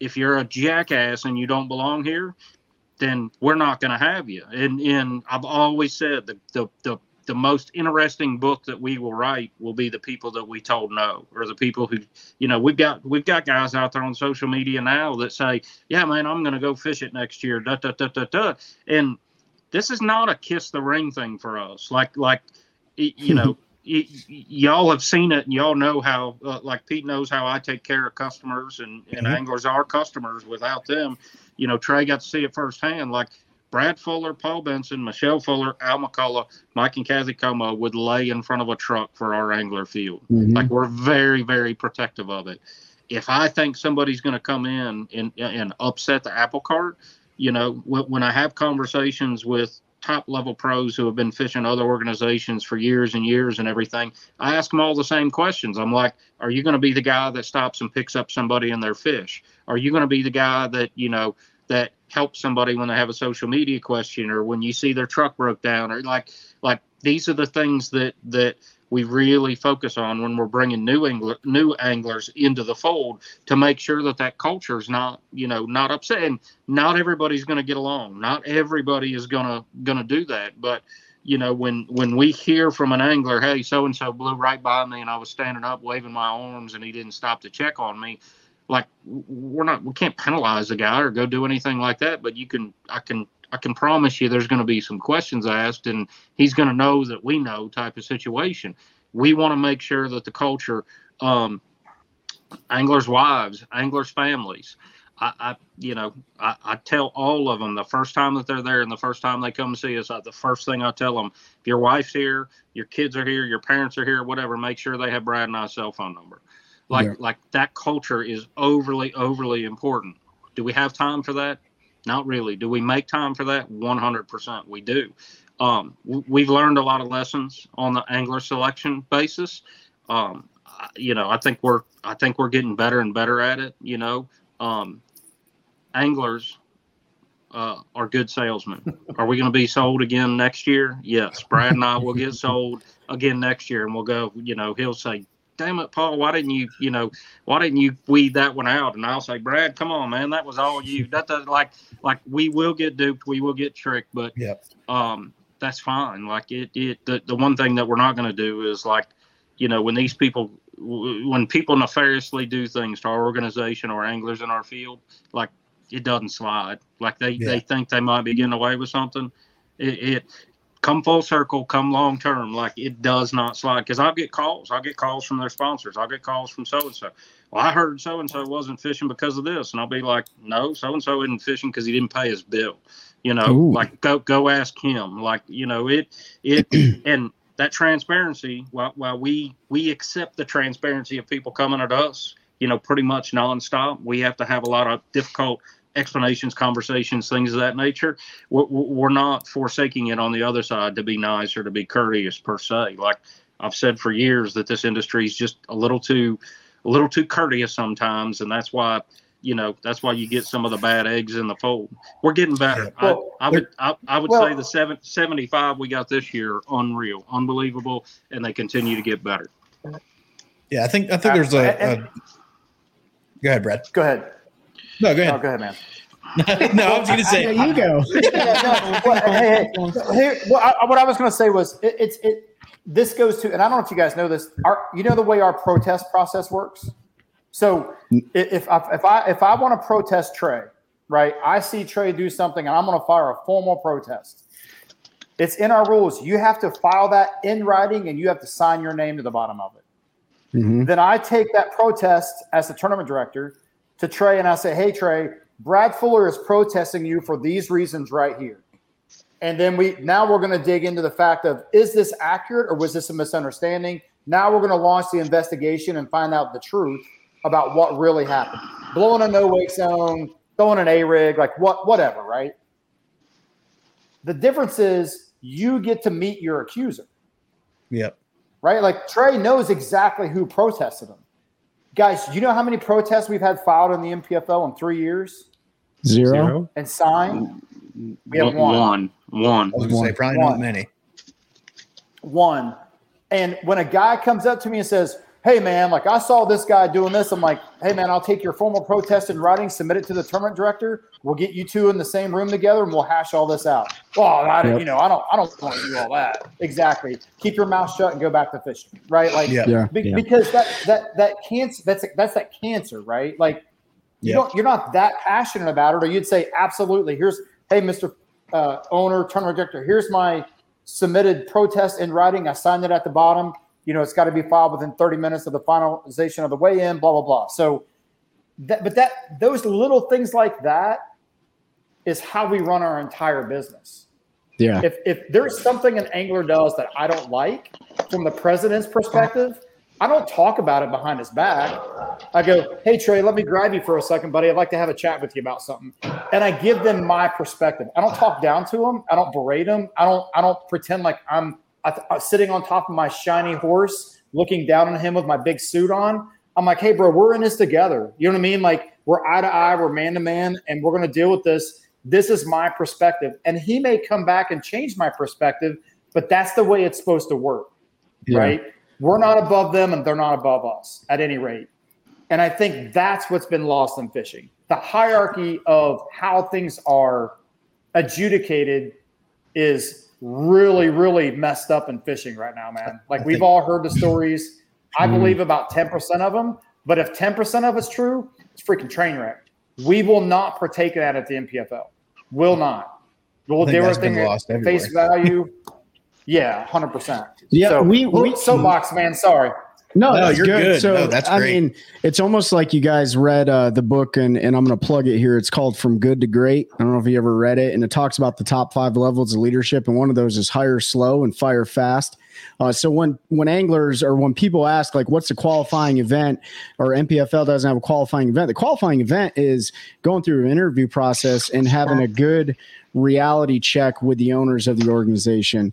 And then for you on the, the the adjudication side to create an opportunity as a mediator and arbitrator for the anglers to settle a protest that is exactly what we talked about in one of our very first couple episodes. It's like if you were king for a day in the bass fishing world as a tournament director or an organization owner what would you do? And pete was very clear on it. Like i would make it as black and white as I possibly can, can, knowing that there is some subjectivity in there. But that's a very interesting approach as a leader in an organization. Like, I'm going to create an opportunity for you to have a conversation with the person that you're protesting and you guys can settle it. And at the end of the day, if there's no decision made, I'm going to make the decision right you're going to make you have to make that decision as a leader and so that's a really interesting way that keeps I'm- the anglers involved I'm really glad to get that because I can't tell you how many times I've had people come to me and, and you know we talk about fishing and we talk about the you know the league comes up and it's like well they'll just take anybody that has money. And I'm like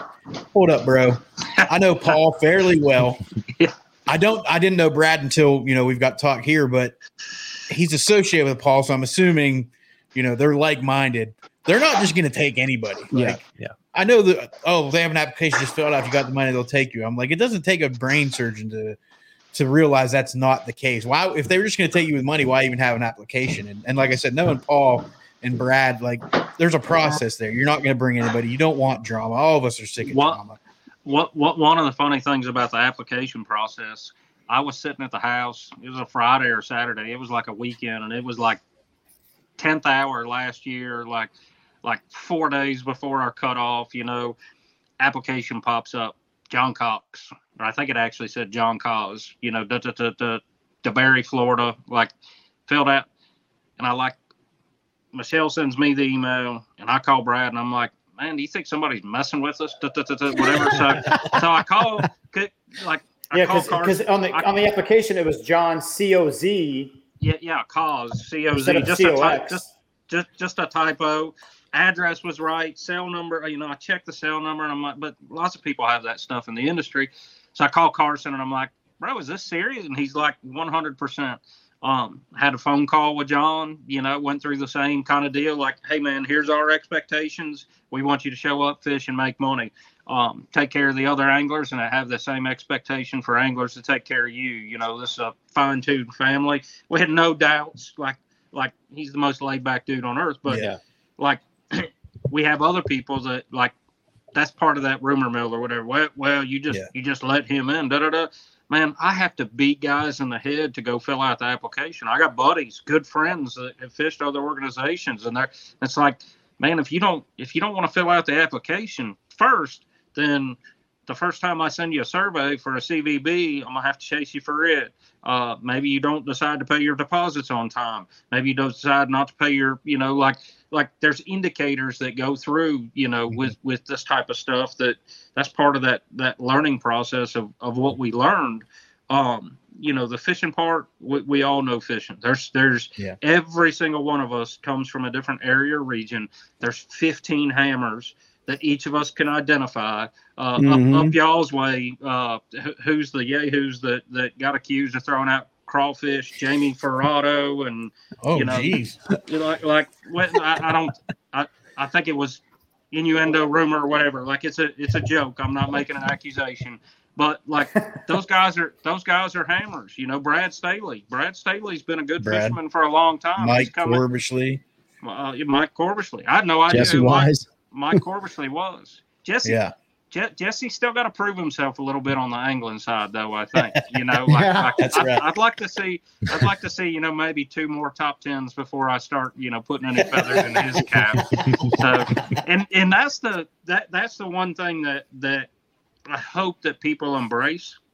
I hope they're watching that that four through three through thirteen, you know, timeline because there are a lot of people rotating in and out and things of that nature, but but that's how a guy like Timmy Reams, you know, becomes a hammer. You know, um, uh, we've just had a lot of great guys come through like that, and and when these guys come to us and say, "Hey, man, I made a, enough money to where I want to go take a run through the opens or whatever," like we're, we're cheering on Brian Smith and John. Soukup and guys like that. You know, each Bradley Hallman. Bradley never fished for the NPFL. He just came in and did us a solid uh, twice. Once at Bar, and I believe the other was at the Harris Chain in Florida.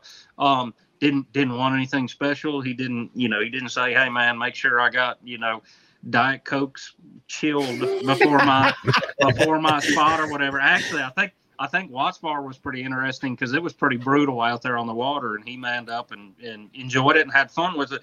And and that's what we like. To, I'm rooting for Bradley every which way that I can. Yeah. you know. Um, so all, all that being said, you know, like the application process is what it is. When guys go through it and and follow through with it and all that stuff, I think it's worked.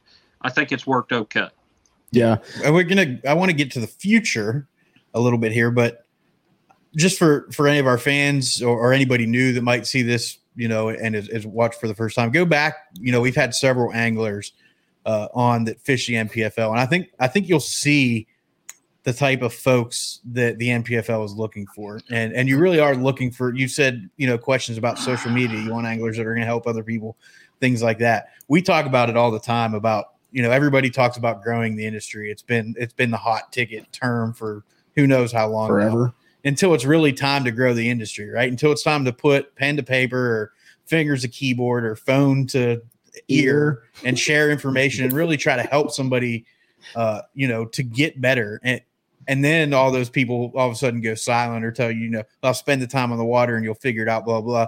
I'm not saying to to go fish tips and give people your waypoints or anything like that. What I'm saying is you bring people in that are willing to help other anglers, even other anglers that are competing against them, all the way up to guys like Patrick Walter. Like Patrick, everybody I talked to, Corbishley, you know, I talk to him pretty regularly. Stephanie said it like Mhm. even in the middle of the tournament, if somebody asks him like what's going on, he he's willing to say, you know, I'm you know, I might be doing this or looking at that and and share information to a competitor, uh, you know, after the tournament, whatever on exactly what was going on.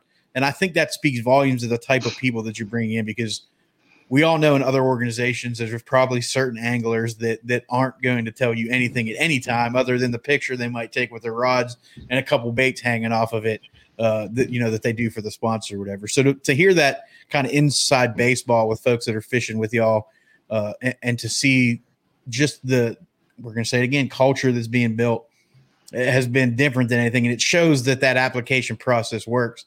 And I can tell you, we can talk about it offline. That there was a there was another guy from up our way that was going to fish with you that, that ended up not. I think he, he, he had trouble pulling funds or something, but you dodged a huge bullet on that one. So uh, Yeah. we can talk about it We'll offline. Yeah. about that. yeah, big Yeah, time. And, text- and Text me that name. I he will, I will.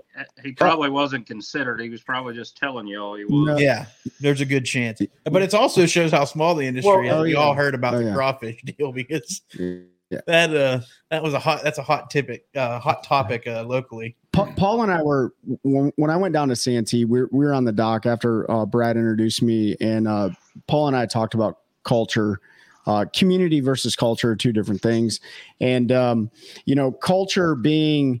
Uh, you know, are these people going to come in and upset the balance? Are they going to, you know, work well with each other? Are they going to uh, be a steward of the profession? All those characteristics that any good organization would want uh, out of people working for them, working with them, and uh, and you guys exercise what what we call servant leadership. Like even though you know they're part of your organization, you're there for them. Um, a question about the elite angler, the elite series anglers, the the two that I know of that you have fishing for you, Walters and, and Cox, the original John Cox. Uh, I don't know if he's the original or not. He's but John Cox. He's Florida. John Cox, yeah, Florida. Yeah, yeah, yeah. He's he's redo part two. The original John Cox is a plumber in Carrollton. Yeah. Was there was there any hesitation out of your guys' decision to bring elite series anglers onto the NPFL? N- n- No, because the platform Yeah. is for these guys to make money. Well, go ahead. I say no, Brad says Well, yes. well, I like it. what what what, what I, I think we're, we're, we're attacking it from two different angles. I wanted the right elite series guys, Yeah. Okay. right? Like it, it was important to me that we just didn't open up the floodgates and have 40 of those guys that just want to double dip. You know, and because that's not what that doesn't help me build the culture. And I'll be honest Mhm. with you, I, I told a very and again, man, I'm not saying this in a bragging way. When someone, it doesn't matter. It could have been someone that I'd never heard of. It just so happened that I knew exactly who this guy was, um, this gentleman, and he spent the first 15 minutes on the phone call telling me everything we were doing wrong and what we had to change. Mm. And I let him finish. I said, "Hey, man," I said, "I really appreciate your input." Um, I said, "We're not we're not going to be probably extending you an invite, but I hope everything works out for you, and maybe we can talk about this again later." He's like, "Well, why?" I was like, "Hey, man, I need people who are conformists. Like, you have to trust that I have a vision for what this company is going to be, and we are in the building stages of that. I cannot have somebody here that is consistently and persistently sticking their finger to test if they can pop the balloon or not." Yeah. right? I said, so you got to understand that you're very successful. You're going to do great in your career. This isn't going to affect you one little bit, but we're not going to be extending you an invite. um, that that made in the circles that made some waves because people didn't understand why we did that. There was zero, there was not a question. If Paul would have called me and said you have to put him in, I was like, we're not doing it. Yeah, Patrick and John both the conversations we have with those guys were just picturesque of what you want to do as someone running a company and what you want guys to say. And I told every single angler, and Trey, you probably heard this while you were there. We don't walk around like I, you know, we weren't walk around like with these uh, big scrolls and banners, like with the Ten Commandments of the NPFL written on them. like we don't talk about it. You know what I mean? Like we have a saying here that's deeds, not words. Don't tell me, show me. And that puts guys in a mindset of, hey, man, anybody can talk a good game. The few chosen ones actually step up and lead by example and do it by example. We see that filtering over to the anglers and what they do. And dude, that's that's a very proud moment for me because I feel like that that is the culture of the NPFL. That is that is what I want this thing to feel like. When Trey, Trey walked away, I hope you felt good about what you felt. We tell people You've got to come see it and experience it for yourself before you really can get a good grasp and understanding of what the feel is like. I can't I can't describe that to you. Um, yeah. But so that's my yes. We were particular about elite anglers. So Benson, give give your wrong answer to it now. well, well, I don't like like like I don't I didn't I didn't qualify it as as whether they were an elite angler or not. I mean, like like like I said earlier, if if we knew they wouldn't if conform is the right word, but there's a lot of words that we utilize like conform, uh, different. You know, whenever we talk about we're different, everybody wants to take that to a comparison mm-hmm. sense. Mm-hmm. Um, w- we literally sat down and said, "Hey, if we're going to do this, we have to be different. Like we we don't we have to grow the industry. We don't like want to feed from the same pools and, and things of that nature. Year one, you know, after year one." Uh, I think it was the first classic I went to after year one. I had I had people coming up and asking me and saying like, "Hey, are you mad at us?" Da da da da.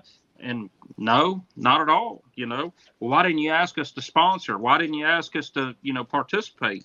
And I had to, you know, I had to step back and tell them like, man, I've listened to you for three years talk about how you're bleeding sponsorship dollars out the ears and barely being able to put yourself together. You know, like like we didn't we didn't immediately go into that pool to like to to bleed companies who were mm-hmm. already overextended on sponsorship dollars with other organizations, or, or maybe mm-hmm. they're not, you know, bleeding with other organizations, but they're happy with their partnerships that they have, and we weren't trying to.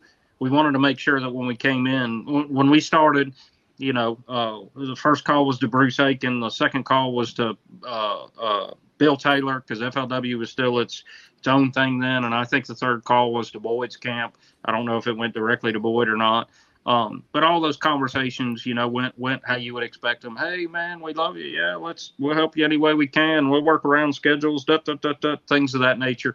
Everything evolves, you know. And, and, and, and, everything evolves, and and you know, I, I think that's how that's how the mantra of deeds, not words. Like when we talk to sponsors, when we talk to anglers, uh, on, the angler front, the application process, there's a lot of people. I've seen two jack wagons out there on Facebook that just constantly they're trolls. They beat us up. Um, one of them talks about we never called him back, da da da da, whatever. Like if we truly want to, if we truly want to be who we are, I would put that dude on blast and show the email apologizing where I can't take my invitation. Hopefully you'll let me come back. Da, da, da, you know, type of. There's always two sides of the story, and we don't. Yep. Mm-hmm. We we don't necessarily address that stuff. We just, you know, like you said on the other instance, we dodged a bullet. You know, mm-hmm. we'll, yeah, we'll, we'll make more mistakes, that's for sure. But I think the more we grow the culture and the more people see that we do what we say and that that it is about deeds, not words, I think we just we wrap more good folks into the fold. And man, we've been dead wrong both directions. There's mm-hmm. people, there's people that we've let in the league, and like I've called Al or I've called Brad, and I'm like, you let that son of a da, da, da, you, you, do you know how uh, like like like just absolutely put people on blast And then guess what, man? They're some of our best anglers, best best uh, proponents. You know, things of that nature. Like, Yeah. there's Mhm. just there, there's just a lot that that you know transpires to where we we we can be wrong both ways, and and we're that's the biggest thing about it is like there's no ego in this for what we do. Um, you know, like we try to be as as humble as we can. We do carry pride, and we do you know we want to be strong in our in our thought process and, and in our business model. Um, but we do admit when we screw up, you know, and we we learn from it. So we've heard, you know, building the culture. We've heard the word evolve. You know, so it seems like a good good way to segue. What is the evolution of the, the NPFL? What's the future look like? Is there anything you can share with, with us and and uh, our fans that uh, might, you know, maybe little sneak peeks or or what the vision is in the next couple years? Uh, things we might see. Yeah, man. And, and listen, I, I know I, I, I watch your podcast, so I kind of know the flavor of how you guys go at things. And I, think I think you, you guys especially will appreciate this from the business aspect of the NPFL. Like guys, like man, you've got to get a to be legitimate. You've got to have a qualifier. And I've always said, man, why would I have a qualifier? I've never filled my field yet. What are you What are you going to qualify for? You know what I mean? You're going to prove that you can go out and spend 200 bucks and fish a qualifier where everybody qualifies for the championship? Like, no. I feel like we're going to be saying this for the next 20 years. Next year is a really pivotal year for the NPFL. Mm-hmm. Mm-hmm. Because we don't know what's going to happen, we don't know how many anglers we're going to have. We're going to cap the field at 130. 130 is all we want to do what Trey saw us do at the event. Like it's like we're going to have to sleep for the week prior, make sure we take the week after off. It's going to be a handful. But from the fiscal aspect of it, the fiscal side of it, that is where we need to be to kind of get everything going where we want it to go. Um, you guys kicked Paul off sweet. He was driving me crazy. Um, there's uh so There he is.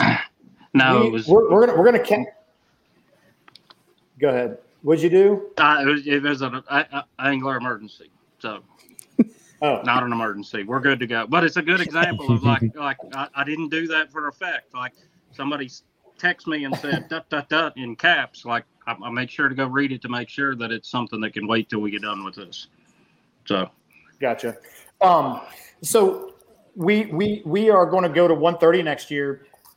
How that shakes out will drive the future of the NPFL. If we're at 125 or we're at 120, we don't get to 130. That has one set of kind of directional arrows off of it. Do this, not this, blah blah blah. If we've got a waiting list of people, hey man, if we've got a waiting list, now we need to start looking at everyone that wanted in couldn't get in, or everyone that fit couldn't get in. Here's the deal, man. I'm just super bold-faced honest with you. I'm a little worried about the maturity of the organization being able to handle an open qualification. Because now Yeah, we don't get yeah. the screen. Right. Yep. So we have to we have to make sure that the business model is mature enough, the media outlets that we have access to, everything has to be postured, poised, and ready to accept the fact that anybody who qualifies gets the fish. The organizational structure has to be rock solid. Duties and responsibilities within the organization of how things go, and because listen, you build those for the for the Baron Adams moments, right? For when Yeah. things go absolutely sideways. You never, when everything runs smooth, you don't learn shit, right? It's when Mhm. we have X, Y, and Z go wrong with production or with with something, and every time one of those things happen, it's just just made us recalibrate on what we're capable of and how we need to do things. So we're going to get in some specifics because I know that's what you guys want. But when you talk about the future of the NPFL, we are going to run this business and, and scale the business based on how the business is performing. To this point, hey man, 75, 76 anglers has been a dream to run. I will tell you right now, if I get a vote and it just so happens I get a big vote, 80 to 100 is the sweet spot where we want to live when we're in full like production mode. Like when we're everything is hitting its stride, sponsors are there, 80 to 100 is where we want to be. So if you take 130 and you start looking at that, then you can go. Well, if they go to 130 and they do that for a couple of years, and then they're saying, well, if they have a waiting list, we're going to build a qualifier.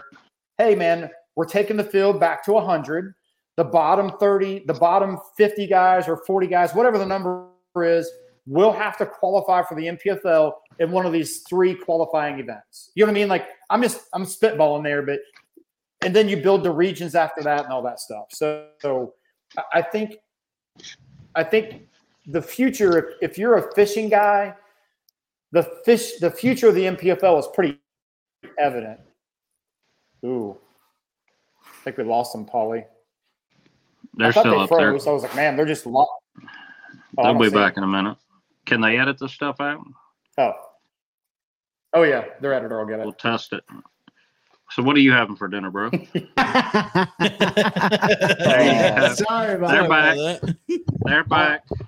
So Did you hit record again? Are we still recording? so- We're That- recording. That that that was probably Corbushley texting them after he texted me that it was an emergency. They were checking on him too, That's and I'm just and I'm just kidding. It was not Mike Corbushley. He has never texted me for an emergency ever. Um, so I, I I think that I think that one thing to talk about in relation to the future, like Brad, uh, you know, elaborated on in relation to that, um, like we're willing to listen. We're willing to adapt and make changes based on what's in the best interest of anglers, what's in the best interest of sponsors, and what's in the best interest of fans. Like there are some foundational aspects that we're never going to sacrifice.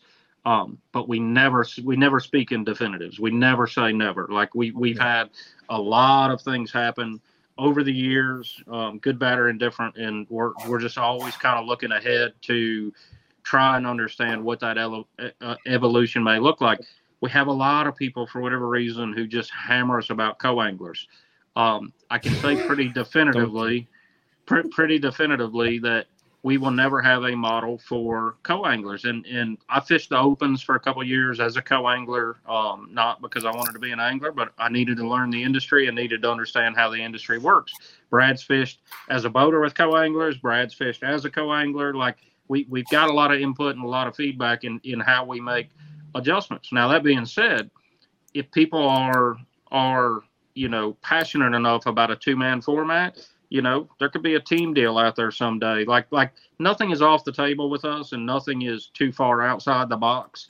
Um, but that being said, we want it to be a positive experience for whoever's paying that entry fee. Yeah. We want to make sure. I don't want to get into this, you know, guys griping about co-anglers messed them up, or co-anglers griping about boaters front boating them with their, uh, you know, etch a sketch, you know, whatever they're utilizing to see the fish these days.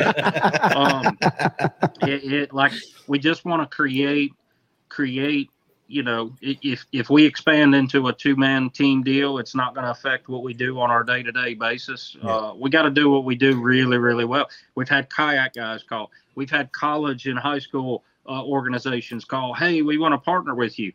Man I'll, I'll task y'all with something okay? If y'all want to be the podcast the greatest podcast to ever figure anything out in this fishing industry write me up a flow chart on how the state and national high school and college championships are organized and and what you do. And and I'm not trying to pour mouth because I think that everybody that works in those worlds with the exception of of a 1% I think that everybody works in those worlds for they do it for nothing like the coaches the boat captains and we're Yes. Yeah. extremely extremely thankful when you talk about the application process when a guy uh, calls us up like the original john cox i've, I've known him for years um, kn- know his abilities and everything if you knew how much time that dude put into his daughter's high school fishing you know and when she got to college she decided i don't want to fish in college she went to bryan i think for a semester or maybe a year whatever um, and she was supposed to go on a fishing scholarship um, but like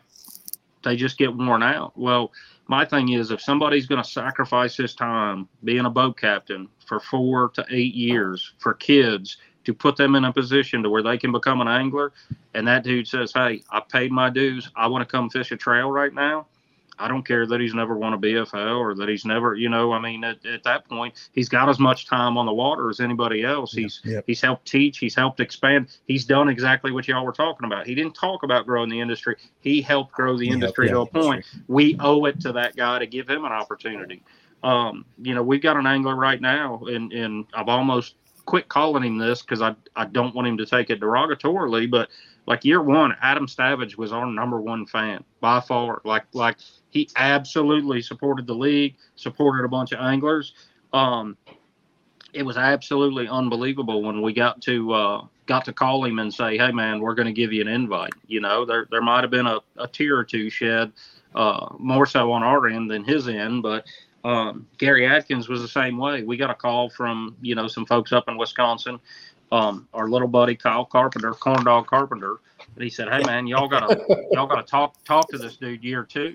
Um, so like like just that whole deal with with there's other opportunities to give other anglers, other boat captains, uh, team guys, whatever they might be. Some some people just may not want to fish by themselves. You know, it might be a social thing for them. We're going to constantly evolve and expand into different arenas, but we're not going to do so. We're not going to do so in any way, shape, or form that detracts from the anglers who have already invested in us, um, the sponsors who have already invested in us, and we're only going to do it when we're ready to do it, and we've got the the tools and the availability to do it. Uh, it- it's exciting to me to to hear some of the outside of the box things and and you know potential opportunities there, especially like for for a team or something like that, because it's there's a lot of team. I think some of the team fishing is more entertaining than watching one guy in the front of the boat uh, on LiveScope or something. Sometimes just because there's a lot of strategy that goes into when you and your partner are fishing a team tournament and and the baits that you're throwing and the different wa- types of water you're trying to cover. You know, uh, depending on the time of the year and things like that. So there, you know, there's a lot of strategy and things that go into that that that could be beneficial for people. And it's just it's something that It's something different. it's it's something different. Yeah, and it's Yeah. something that's really plugged into. So just I'm not saying that's anything you all are going to do. You, you know, you kind of mentioned it, but just the fact that somebody's thinking about other ways to grow the industry and get more people involved who've put time in the water via, via various means, whether it's I- boat captain or, or fishing team events or or or one thing or the other, to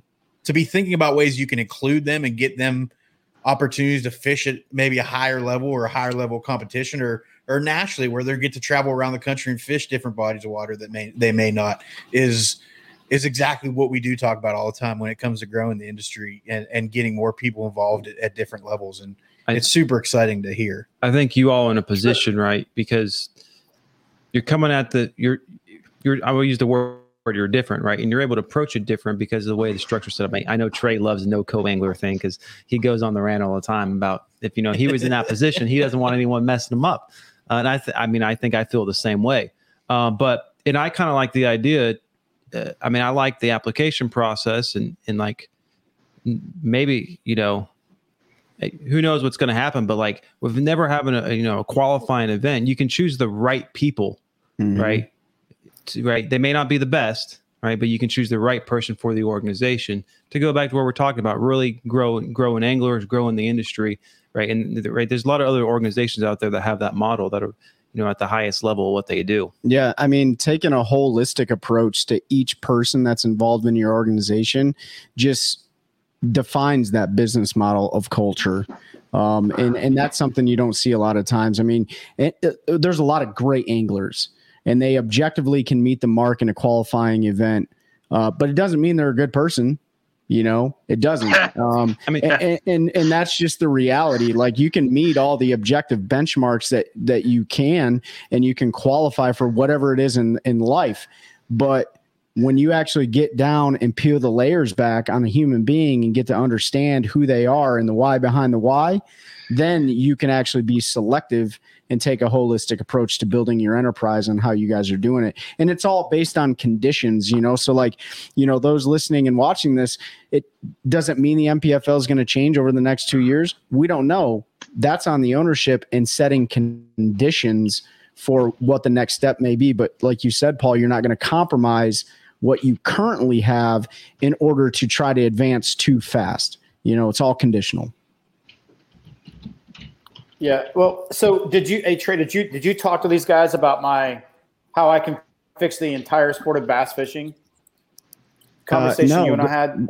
Let's go ahead and break that down. What was it impactful enough for me to even? Do you remember what it was? Uh, I mean, I remember a lot of things, but you're gonna have to refresh my mind. Okay. So, so Very I, tactful. maybe, maybe this wasn't as maybe maybe this wasn't as great as I thought it was because I really thought Trey would be like, you got to talk about that. So, a- a- and on- on the TBI, guys TBI, every- dude. preach. Um, so if if we if we really wanted, so we, we hear the analogy, and I've heard you guys talk about this, comparing fishing to golf because they're both individual sports, right?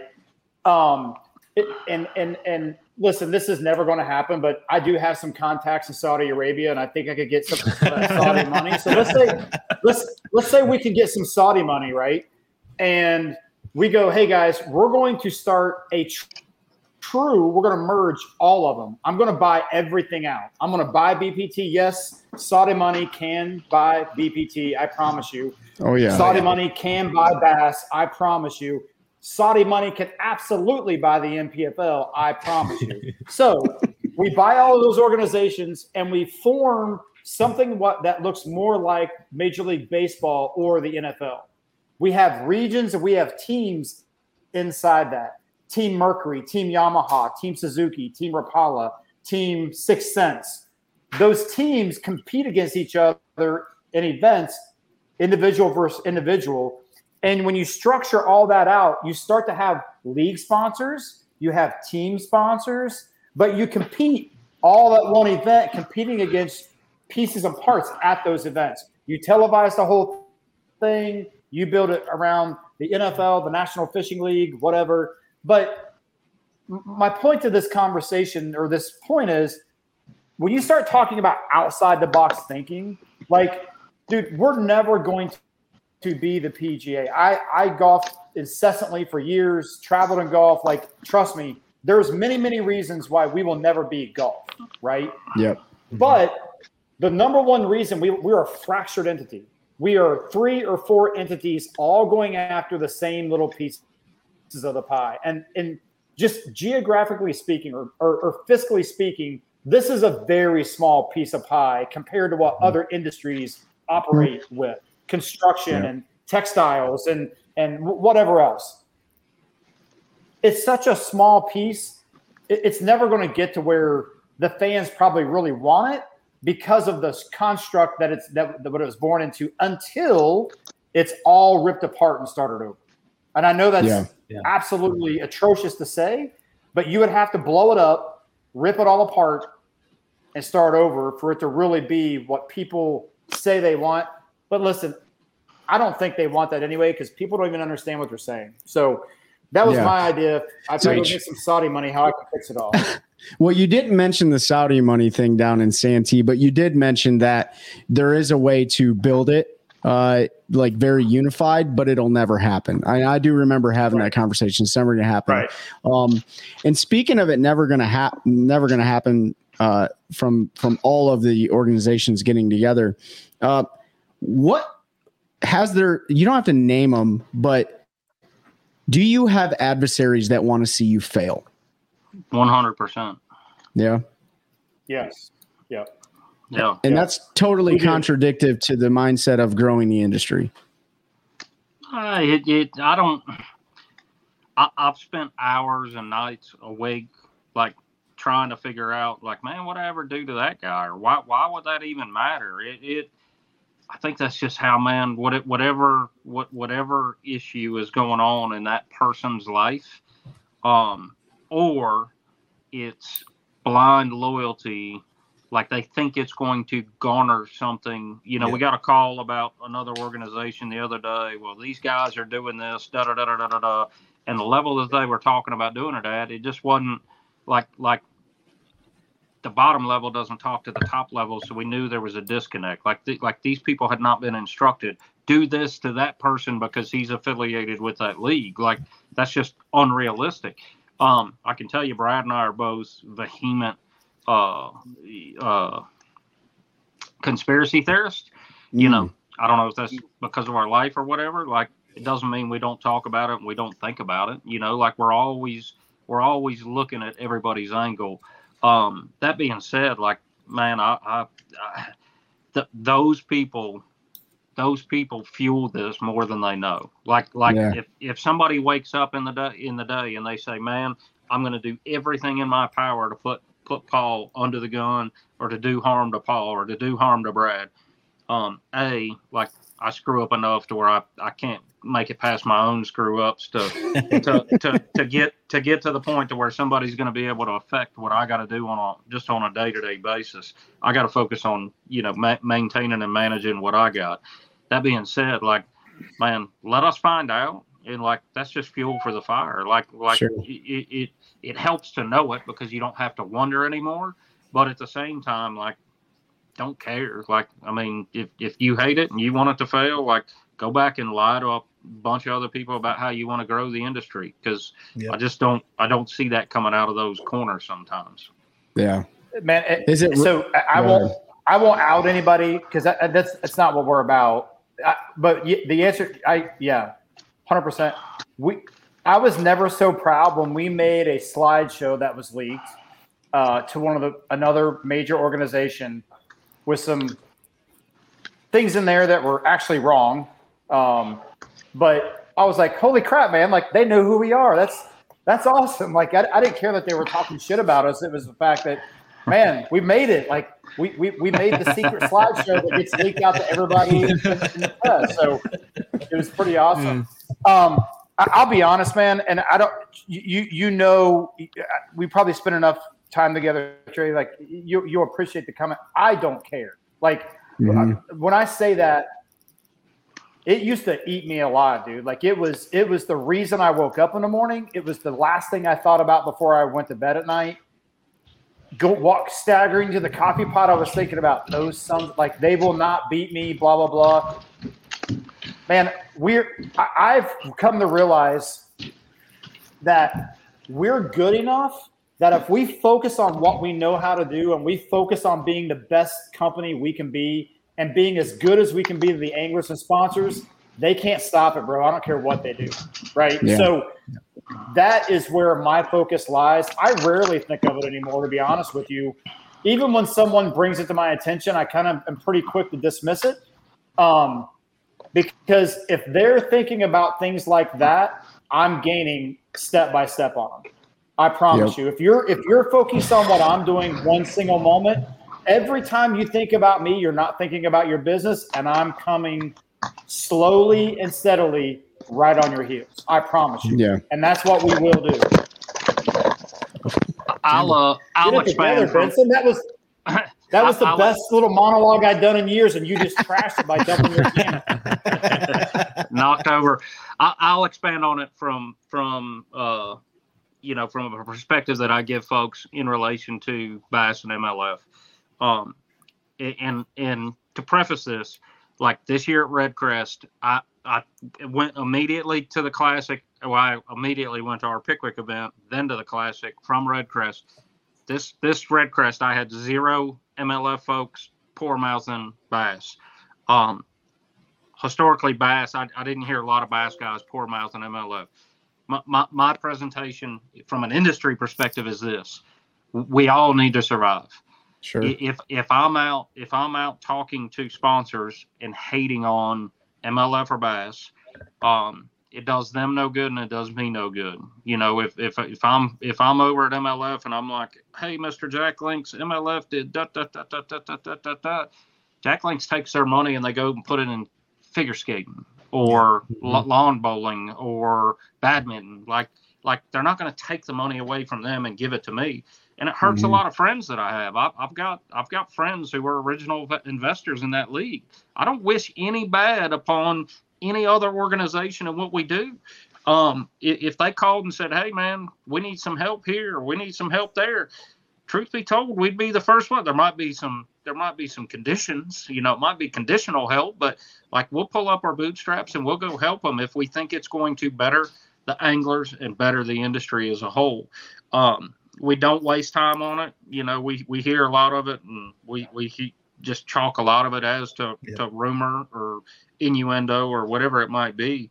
Um, and we just we, we, we kind of i'm going to steal something from my good buddy ken duke. Like this is this is another mantra that that i've tried to you know, focus on in the last year after having a conversation with him last uh last October, so last seven months, nine months. Um, your own lane and own your lane.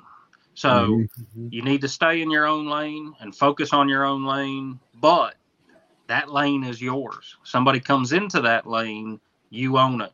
You do what you have to do to main, main, mainstay, maintain your path of travel and stay in your lane. Um, doesn't mean that that you know you can't involve yourself in things that are out there, but man, we don't have the time. With as thin and as skinny as we run, it's everything that we can do every day to get done what we get done. Let Yeah. alone our let alone our families.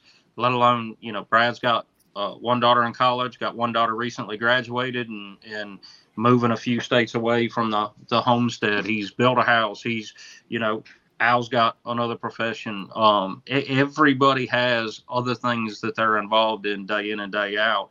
We don't have time to, you know, if it's if it's not anything worth addressing, we've gotten really good at just kind of blowing it off and saying, "So be it." I hate it for them, you know, Yeah. um, because it is a small industry. I think ASA last industry report I looked at, total fishing industry was like 440 billion or something r- ridiculous.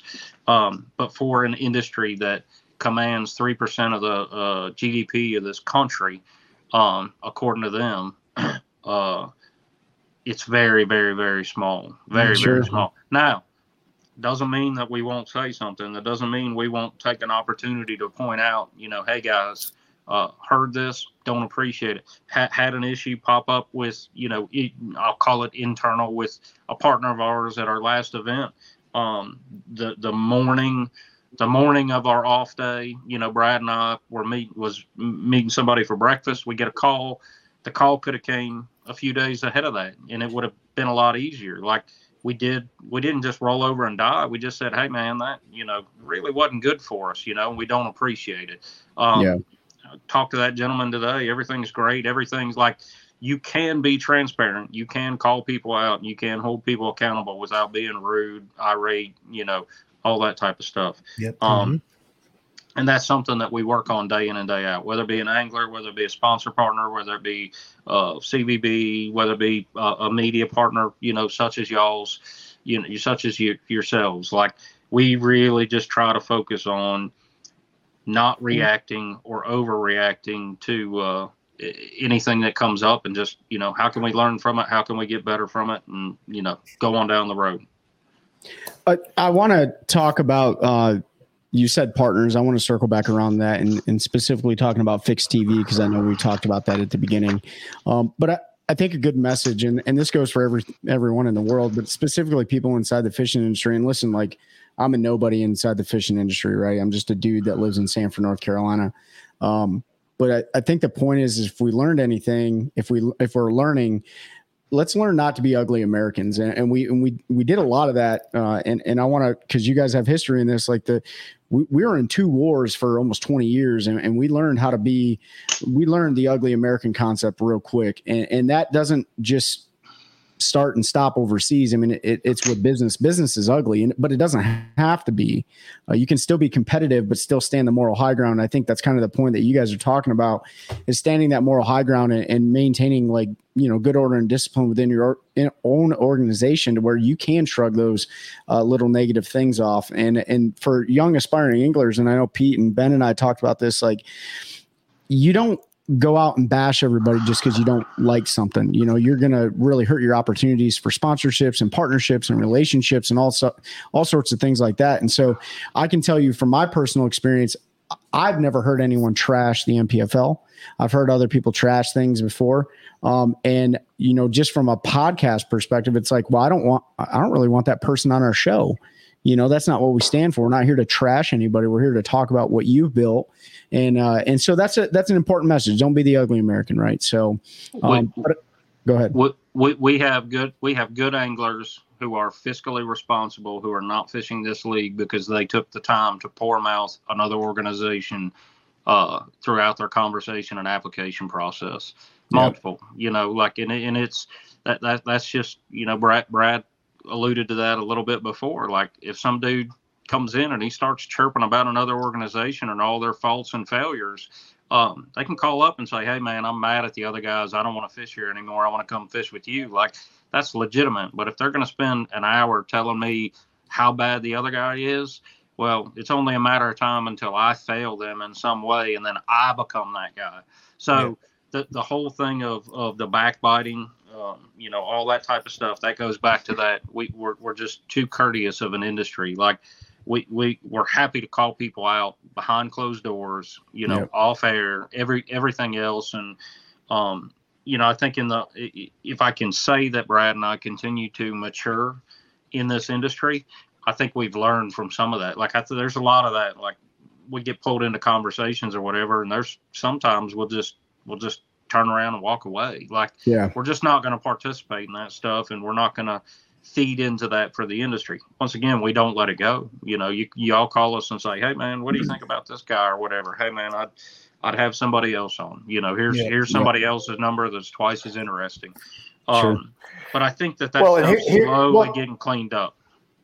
Yeah, but let's call it what it is. There's a lot of cowards in this industry, man. Let's, I mean, I, listen, and, and it's that that's that's that's the that's just the way it is. Like people that if you're not man enough and have the professional courtesy to address things at face value, and you take a you take a backdoor approach to gain a desired outcome from something that you have no business in anyway, like you're a coward, right? Like, mm-hmm. and there there are a lot of people who have no backbone in this industry. That's that's just the way it is. Like, and listen, I'm all good with that because I'm going to thrive in that environment if I can get my feet under me and get established, right? Like and, and and if you're not if that offends you then we're probably not going to do business together i'm sorry yeah. you know what i mean like if, if if you can't address that at face value and anyone in my opinion that says that's not true like cowardice is a prevailing dominant trait in today's world anyway and i think it's leaked into bass fishing and it's between that and people's ego the the links people will go to to defend their overinflated egos is absolutely depressing, right? like, hey man, check your like check your ego at the door yeah. and let's do what's right because it's not that it feels good, man. Like do it one time, do the right thing one time, and in spite of your ego, and you will not you'll be amazed at the euphoric high you get from doing good. Yeah. But people just are so afraid that it's going to tarnish their social uh, social media image that they run from doing what's right. And yeah. man, I, I, think we've shown people that you can do that and you can be proud of it and you can tackle it at face value. You can check your ego at the door and say, hey, man, I screwed that up and I screwed it up bad. And here's what we're going to do to fix it. And, you know, I'm, I'm looking for some, I'm looking for some, for some, uh, some grace here on your behalf to give me a chance to, you know, make make it good, and that's the only thing we can do. Hey, before we get into the Phyx deal, Go ahead, Trey. I jumped right no, in. We're, we're we're gonna we're gonna talk about that, amplifying the things you're doing right through your partnership with Phyx TV. Uh, it was a great segue. So go ahead. What you're gonna say, real quick, though. Well, I just I, I want to go back real quick, and I, I want to put this in perspective. Back to the angling field for next year, right? That's something we said we want to talk about, and this will take one minute. So one thing that we will do as the NPFL is I am going to We've already got 12 anglers who are 100%. They have not signed contracts. They have not paid deposits. I've had direct conversation with 12 individual anglers who are previous NPFL anglers who are coming back to fish the NPFL, right? Awesome. So that's 12. Everybody plug 12 into your calculator, the number 12. So right I've now. had conversa- I've had conversations, loose conversations with 32 other but not all have fished the NPFL. But they were people we spoke to, and they could not make it happen on their end as far as whether they fished with us or not. So mm-hmm. that, that number is 32 that are strong possibilities. 44 and 76 is what? What has it been? 120. 120. One. So we're we're we're at 120 without even opening up an application process. Yeah. Now, now let's let's be realist here. Of the 75, I ha- let's call it 76 we started with. I know that I'm probably going to lose at least 20 of those guys. Just being realistic, at least 20. Right. So now I'm up. I need 30 anglers to fill the field before I ever open the application process. And let's say that let's say that of the 44 we had, not all those guys actually pan out. Let's say only like I don't know. Let's say 30 of them do. So 14. So right now the NPFL needs 40 44 anglers. Is 41 44 anglers is what I have. Right. So what what I'm trying to paint the picture for here is, man, I probably got 60 emails in my inbox right now of guys like, you have to let me in the NPFL. It's my destiny. You know, all the stars are aligned. You know what I mean? Like, I won the lottery. Please let me in. Um, guys, we're not going to have a problem filling the field next year. I, Yeah. I, I feel really, really strongly about that with needing what we need. Um, so then it goes into if we have a waiting list, what that looks like. How do you do that? We're going to start making some announcements and putting it open. We'll open the ac- mm-hmm. application process about 1 August. Here's the reality of the where we're at in the fishing. I would love to have my schedule done before I open up the application process. The timing of when we have to have anglers in and the schedule out, it just doesn't line up. Listen, it's no secret. I don't want to compete with viewership for the elites. It's it's it's it's it's viewership suicide to try to do that, right? Mhm. So I w- I would like to stay off the elites as much as possible. Guess what? Chase doesn't call me and give me their schedule in advance, right? So if so, we have to loosely make our schedule. We've we've got a bunch of good venues on the hook, so we know roughly where we're going and we know when we're going, but we're not going to have dates nailed down until after those some other things come out in the industry and, and we get a hold of those. So I know that's something you'd asked me to cover. Um, 1 August application process turned on. We will let the public know how many anglers we need based on who we already have signed up. But we owe it to those guys who were here with us early on. Let me put it this way we owe it to some of those guys who were already with us in year one and two um, to give them a chance to come back. And, and we're willing to do that. So Yeah, but I, but I mean, even though you're not the publishing the schedule won't line up with the angler roster unless you go out to like Lake Mead or the California Delta or something like that. Like, it's pretty. Um, what's the word I'm looking for? It's it, everyone can make a pretty good prediction on where they're going to start fishing and where they're going to end up fishing. Is that not, is that not accurate? Yeah, well, listen, I, I, Amistad being the outlier, right? Like Amistad, man, when we had that thing scheduled, there that was another thing. We scheduled that for event one this year, and bro, you would have thought we were going to Mars. Like I It can't, kind of looks like it. Yeah, Brad, Brad, Brad. I don't have an, I don't have access to a spaceship, buddy. Like I can't time travel to get there. I'm like, oh my gosh. So, listen, man. The six thousand dollar entry lessons learned. Right when I go back and look at my lesson learned file from last year, Trey, we will have probably the most rudimentary run of the mill schedule you've ever seen in fishing next year.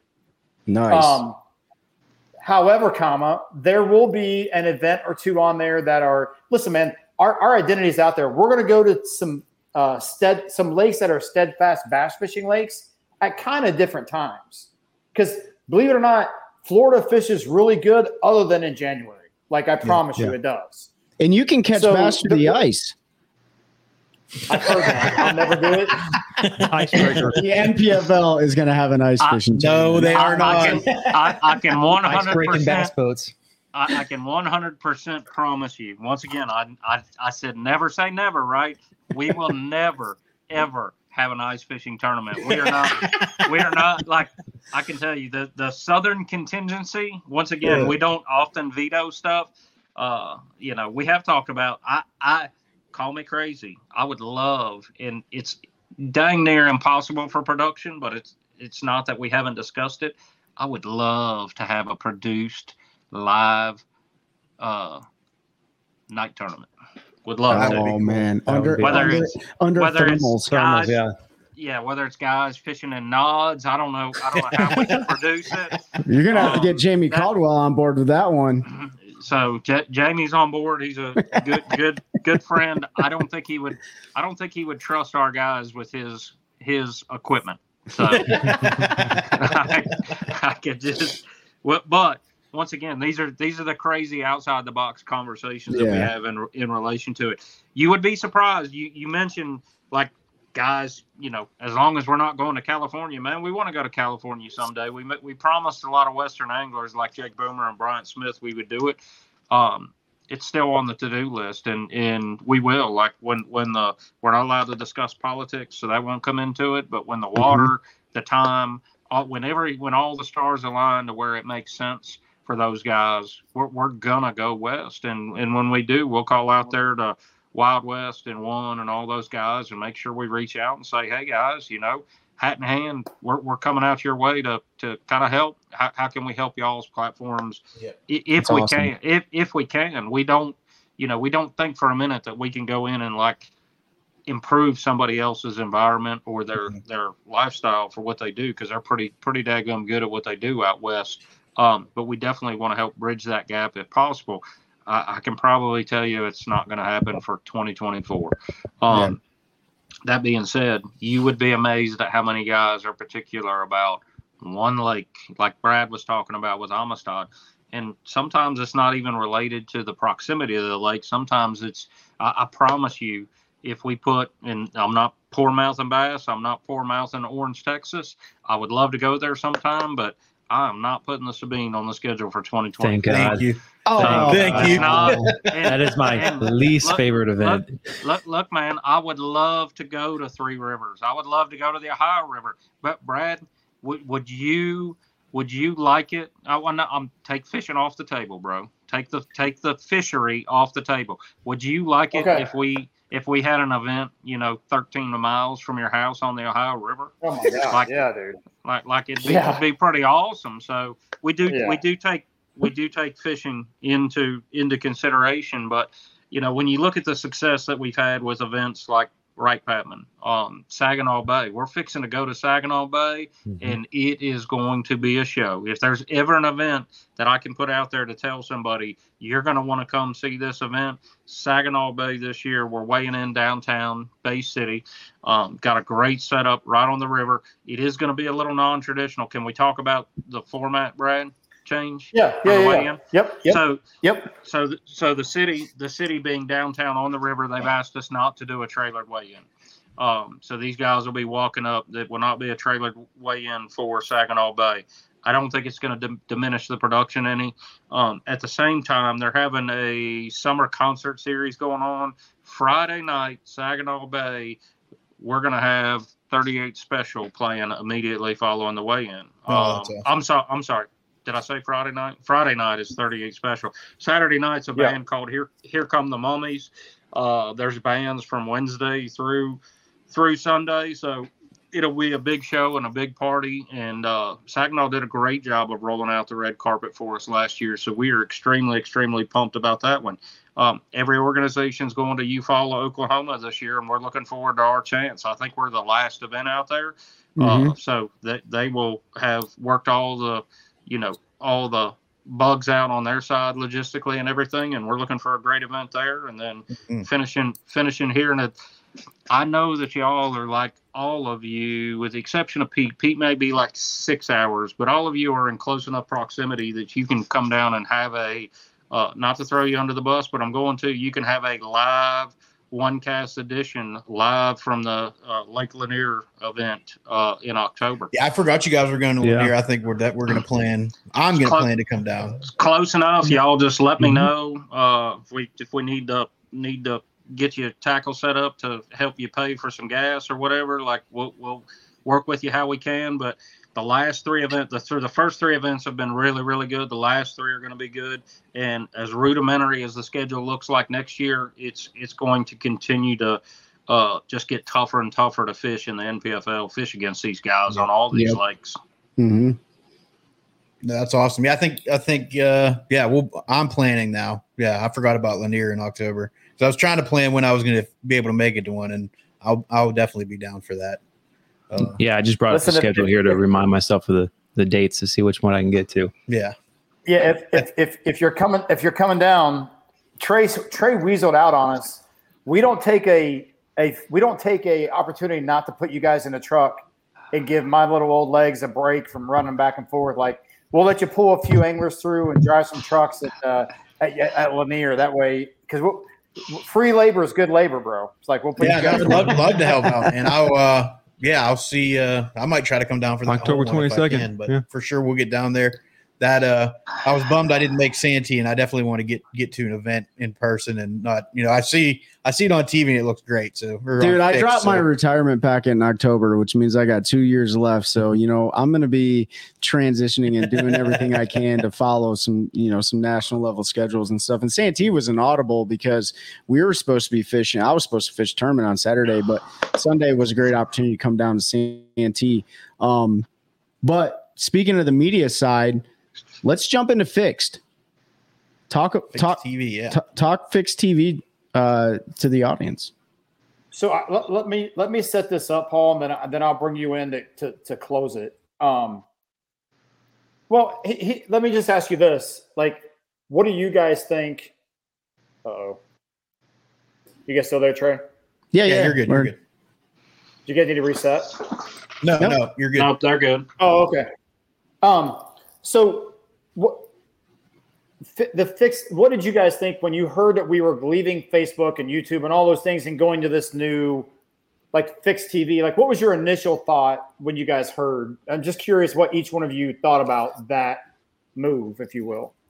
so for me, my, my only real concern was that is how would it affect viewership because it's free platforms, and uh, I understand it's you know you get the free and that's what I I watch currently because to be honest I didn't understand I didn't I didn't look into enough to to behind the paywall benefits which I'm glad we We're gonna get into. we're going to get into in a second because now I'm going to go home and sign up to make sure I uh, make sure I can follow who I want to. But uh, that was that was the you know from someone who's been doing social media for years year, years and the views like how does that going to affect viewership? And it's even if it's free, it's it's easy when someone's already on those platforms all the time, and, and it's always difficult to get people to hit. The more clicks you have to hit to get someone engaged, the more difficult it becomes. Yeah.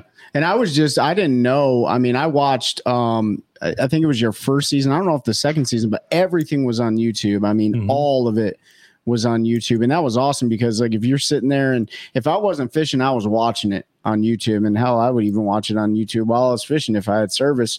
Yeah. Um, because it was cool. You got to see basically everything uh covered. So this is this is new to me. I I just Yeah. went and downloaded it. I consider Paul So a friend must- and, and like what you guys were doing, so I wanted to continue to support. So I just downloaded the app and was ready to go. Good answer, Pete. You you must you must all you must you must owe Paul money. No, No, I, don't, no, I don't no. think so. Not at all. No, so so you're you're right, man. So the, the, the my big concerns were change is equals volatility, right? And volatility usually is not good for a business as a startup. Like we're we're still a startup. Like I I, I use that term with investors and and in our meetings. Like we're we're we're a mature we're a maturing startup, right? Um, so the thing about that was so frustrating about the Facebook part of what we were doing was I felt like we were giving something to Facebook for free that I felt like they Mhm. should have been paying us for. And, and the reality of it is like thousands of hours of view time. And guess what we got for that? Absolutely nothing. Yep. Right. Really? Now, wh- when I go to a sponsor and I say, "Oh, look at all this great," they don't, they didn't care. Like Progressive Mhm. never said, "Hey, let me see your face, how much, how many hours of view time you have on Facebook." They didn't care. When it went to overall viewership, yes, it was it was something that was factored in, but here's a little secret. Inside information, as as as, as Pete wanted, bro. We're here for the long burn. We're not here for the instant gratification of what it is right now. I'm here to build something to have a strong presence on the platform I want to be on 10 years from now. Yep. We were willing to take the chance on the Phyx app because I do believe that the Phyx app will grow into what MyOutdoorTV was supposed to be, but it never really came to fruition. Mhm. So I'm t- I'm gambling on the guy who took a bet on a, a- a flyer on us, Brian uh, Keller, who runs Phyx Productions. He built Phyx TV because he was tired of dealing with YouTube and Facebook. So we're all in with Phyx TV because The platform is available on Roku. It's available on the Amazon Fire Stick. It's available on Apple TV. Any streaming service, you can download the app and use it just like another app on your TV, just like Mhm. YouTube or whatever. But the content is isn't as parsed. So we were getting crushed on YouTube because we had six hours of viewership, six hour videos up there. Well, hell, if someone watched for two hours, that was only 30% viewership. So we were getting yeah, crushed in the algorithm and we were on, you couldn't find this on YouTube unless you put in the National Professional Fishing League. Mhm. We would never be in a for you to view because we we had we didn't have the right algorithms in there. We would have to have somebody watch five hours and 59 minutes of a six hour video to do that. Did you know that we were also streaming on Twitch at the same time? I didn't know that. No. Mm-mm. Yeah. So that went nowhere. Turns out Twitch people aren't really big outdoorsmen. Um, but I, I, I never even heard of Twitch. It's a video game thing. Yeah, Uh, they're, they're trying to didn't- expand out, but yeah. I didn't know we were on Twitch. well, there you go. Yeah. So, man, it, it was a super tough decision. But when we really sat down and thought about it and talking to Brian Keller up with the Real Shot and the Phyx TV, like we're just we're betting on us, man. We're betting on Yeah. The fact that it's it's a it's a great platform, and if people would just give it a chance, and I want Paul to kind of walk through. He he does a really good job of breaking it down in caveman terms, um, on why it's it is a good thing. You, you know what I mean? But go ahead, Benson. So, so there is a paywall. Phyx TV. You get everything for free, just the same that you did. They they archive everything. Everything's available. You can fast forward, roll through. There's no like the commercials are the same. The the commercials just run through the the feed, so there's not like a commercial break you got to stop and watch. Um, we do have headers and footers and things of that nature as far as how it kicks off. Um, I do want to find a way to shorten that lead-in time, but I think that's just a, a just a necessary evil for any kind of production type deal like that. Um, but the paywall, like when we first our first event, I think we just had people just looking for ways to tear it down. They wouldn't slow down long enough to read like, okay, well, I don't have to pay. I have an option to pay. It's uh, I pay five ninety nine a month. Um, I actually pay it. They give it to us for free, but because I went through and, and didn't read and was too fast, my penance is my five ninety nine a month for the Phyx TV app. Behind the paywall, behind the paywall, you get a lot of a lot of different things, uh, including the weighing in show with Luke and Fat Cat. So we essentially take Luke and Fat Cat after six hours of straight streaming with little to no breaks, no food, uh, nothing but caffeine and and you know talking, and we dump them in a room on some casting couches and tell them to say whatever they want to say. That's where Corn Dog Carpenter, uh, Pudding Pockets. Um, uh, they've elaborated as to my uselessness, you know, uh, many times. Like it, it's it's all in good fun. The biggest piece about it is on that weighing in show, you get to see the anglers like live cut as soon as they come off a stage. Brad or I grab them, uh, typically Brad, and man, you're going to weigh in. Go over there. Um, they go to a separate part. You're still watching the weigh in while they're talking to the angler. Uh, if something big happens, they're able to backfeed it, so you don't really miss anything out of the weighing in show. They uh, beta tested a new format called the weight room the last time, which I w- went through and watched some of it. Um, it's like a it's like a, a a database or a hub of everything that's going on. It's probably the best organized information wise as far as just putting it on a screen and knowing you, you know who's who's just weighed in, you know who's coming up at the bottom, you know who's big fish, you know who's leading, you got your top 10, you know as they weigh in, all that type of stuff. Um, that's called the weight room, so that's a separate screen from from weighing in. The biggest thing is during the live streaming during the day. Let's say we've got uh, so total you have eight cameras. You've got five production cameras and you've got three stationary cameras that do have sound. Whoever has a camera when you when you're behind the paywall, let's say Brandon Perkins has a stationary camera all day, you can choose to watch Brandon Perkins. When when Brandon was doing his thing on Pickwick, you could go behind the paywall and you didn't have to go through the the production side of what we were doing and you literally just watch Brandon fish. The only time they turn those cameras off um, I think are restroom breaks or, or like if there's an emergency type situation or something like that. But I mean, it's the it's the truest rawest form of of watching fishing that's available, and you can flip back and forth between the the cameras that are on the water. Um, we have been doing stationary cameras like beta testing some of the stationary camera stuff. Um, you know, th- there are going to be options in the future for sponsors to buy specific cameras. Anglers, you know, hopefully anglers to buy specific cameras. Like when we talk about the different stuff, we would love the viewer to have the option to watch whoever you want to watch.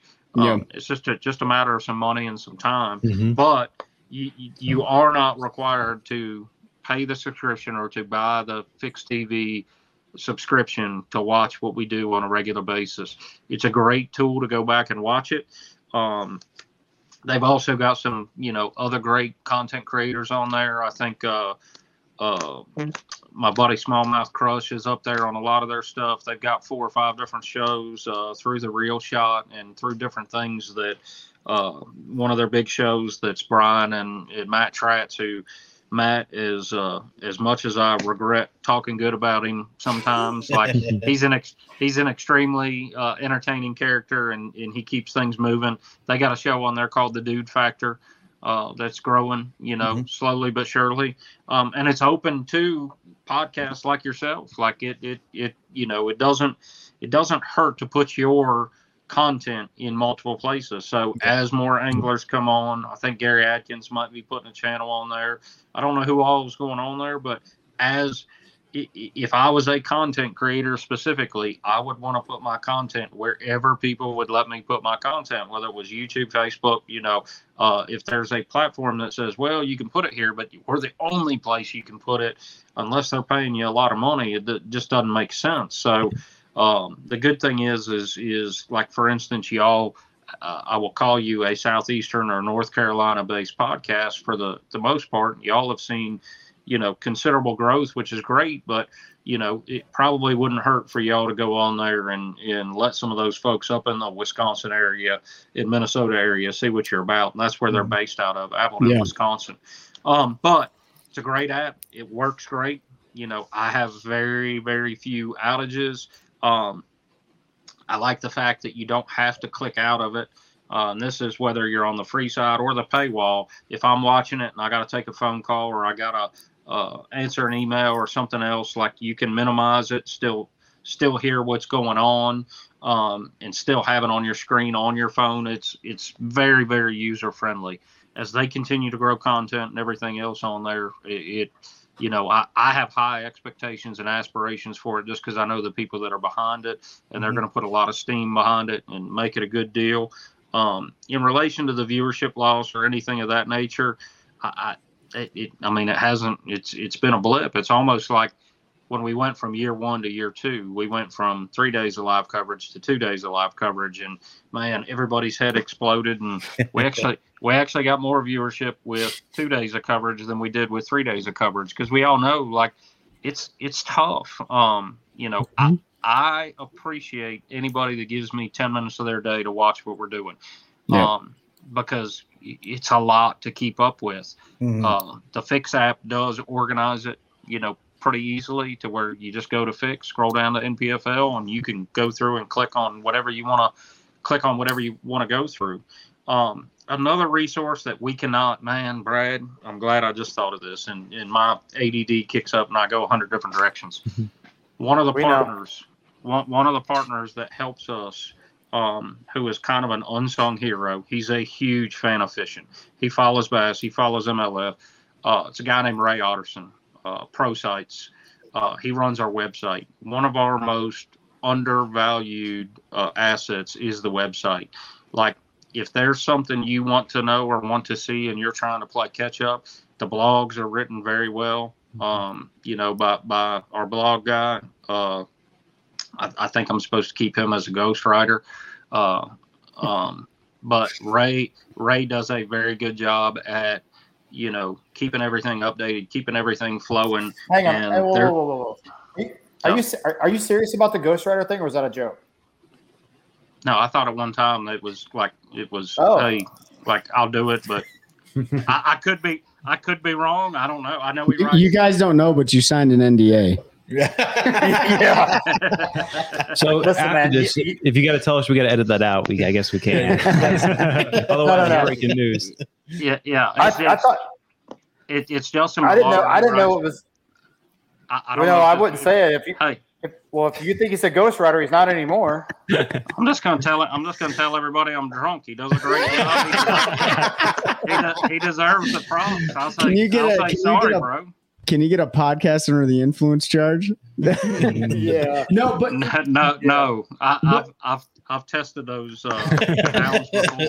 I, I'll Stone tell you- sober today, but but like th- those are another example of people who are extremely, extremely important to us. Mhm. Um, you know, who manage what we do, what you know, what we do, and help us and support us and keep things flowing.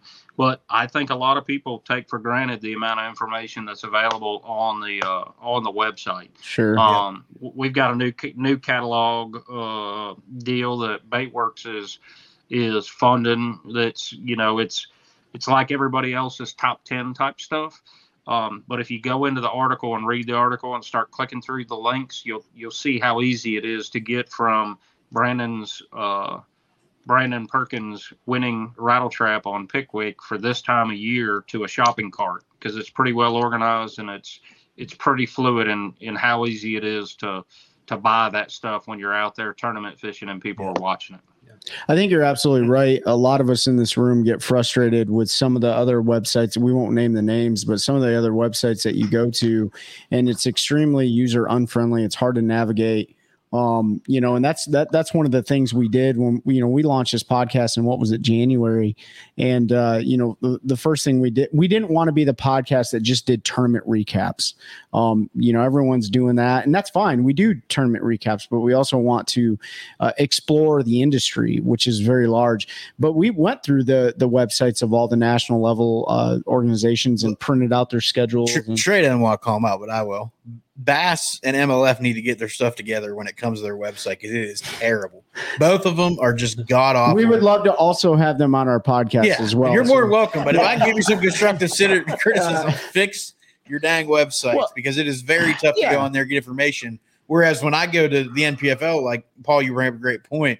It is so easy to find anything that I'm looking for, whether it's a Mhm. schedule, a result, uh, upcoming, the blogs. It's all very easy to find. It's very easy to navigate through. You can get to your sponsors, uh, you know. And I had never, just to give one of your sponsors, you briefly mentioned. I'm sure we'll talk about it again in a minute. But Bait WRX, I know came on with you guys, and I had never used them before. I don't Mhm. know if I order tackle from anybody else. I mean, I put a, an order in. Like the first one I did was like a Friday morning, and it was there Monday at noon. And I was like, well, I don't need to order from, and that was just with standard shipping Yeah. like and i've placed plenty more since then and it's it's fast shipping they they have what anybody would want and and uh, you know obviously it helps to support support you guys which is great too but um yeah i mean i'll call them out bass Yeah. mlf fix your website Well, It's- it's the- so- well, Go ahead. Well, I was to say, Trey, like I, I know we, we like I, I- I just looked up. I'm like, holy crap, man! It's been two hours and 28 minutes we've been on this podcast. But he, here's one thing, and I, and I, and I mean this. I'm curious, man. Honest to goodness, I'm curious if you guys could each or cumulatively change one thing about the NPFL right now. You made you you tell me, and I make it happen. What what would you guys change? So I want headsets on everybody. And I know they get the weight Okay. tracker. I want them to talk smack to each other on the water. I want, you know, I, I, I want to hear the competition. You know, a little trash talk Okay. involved. All fun, all fun. You know, but I, would- I would love to see that go back and forth.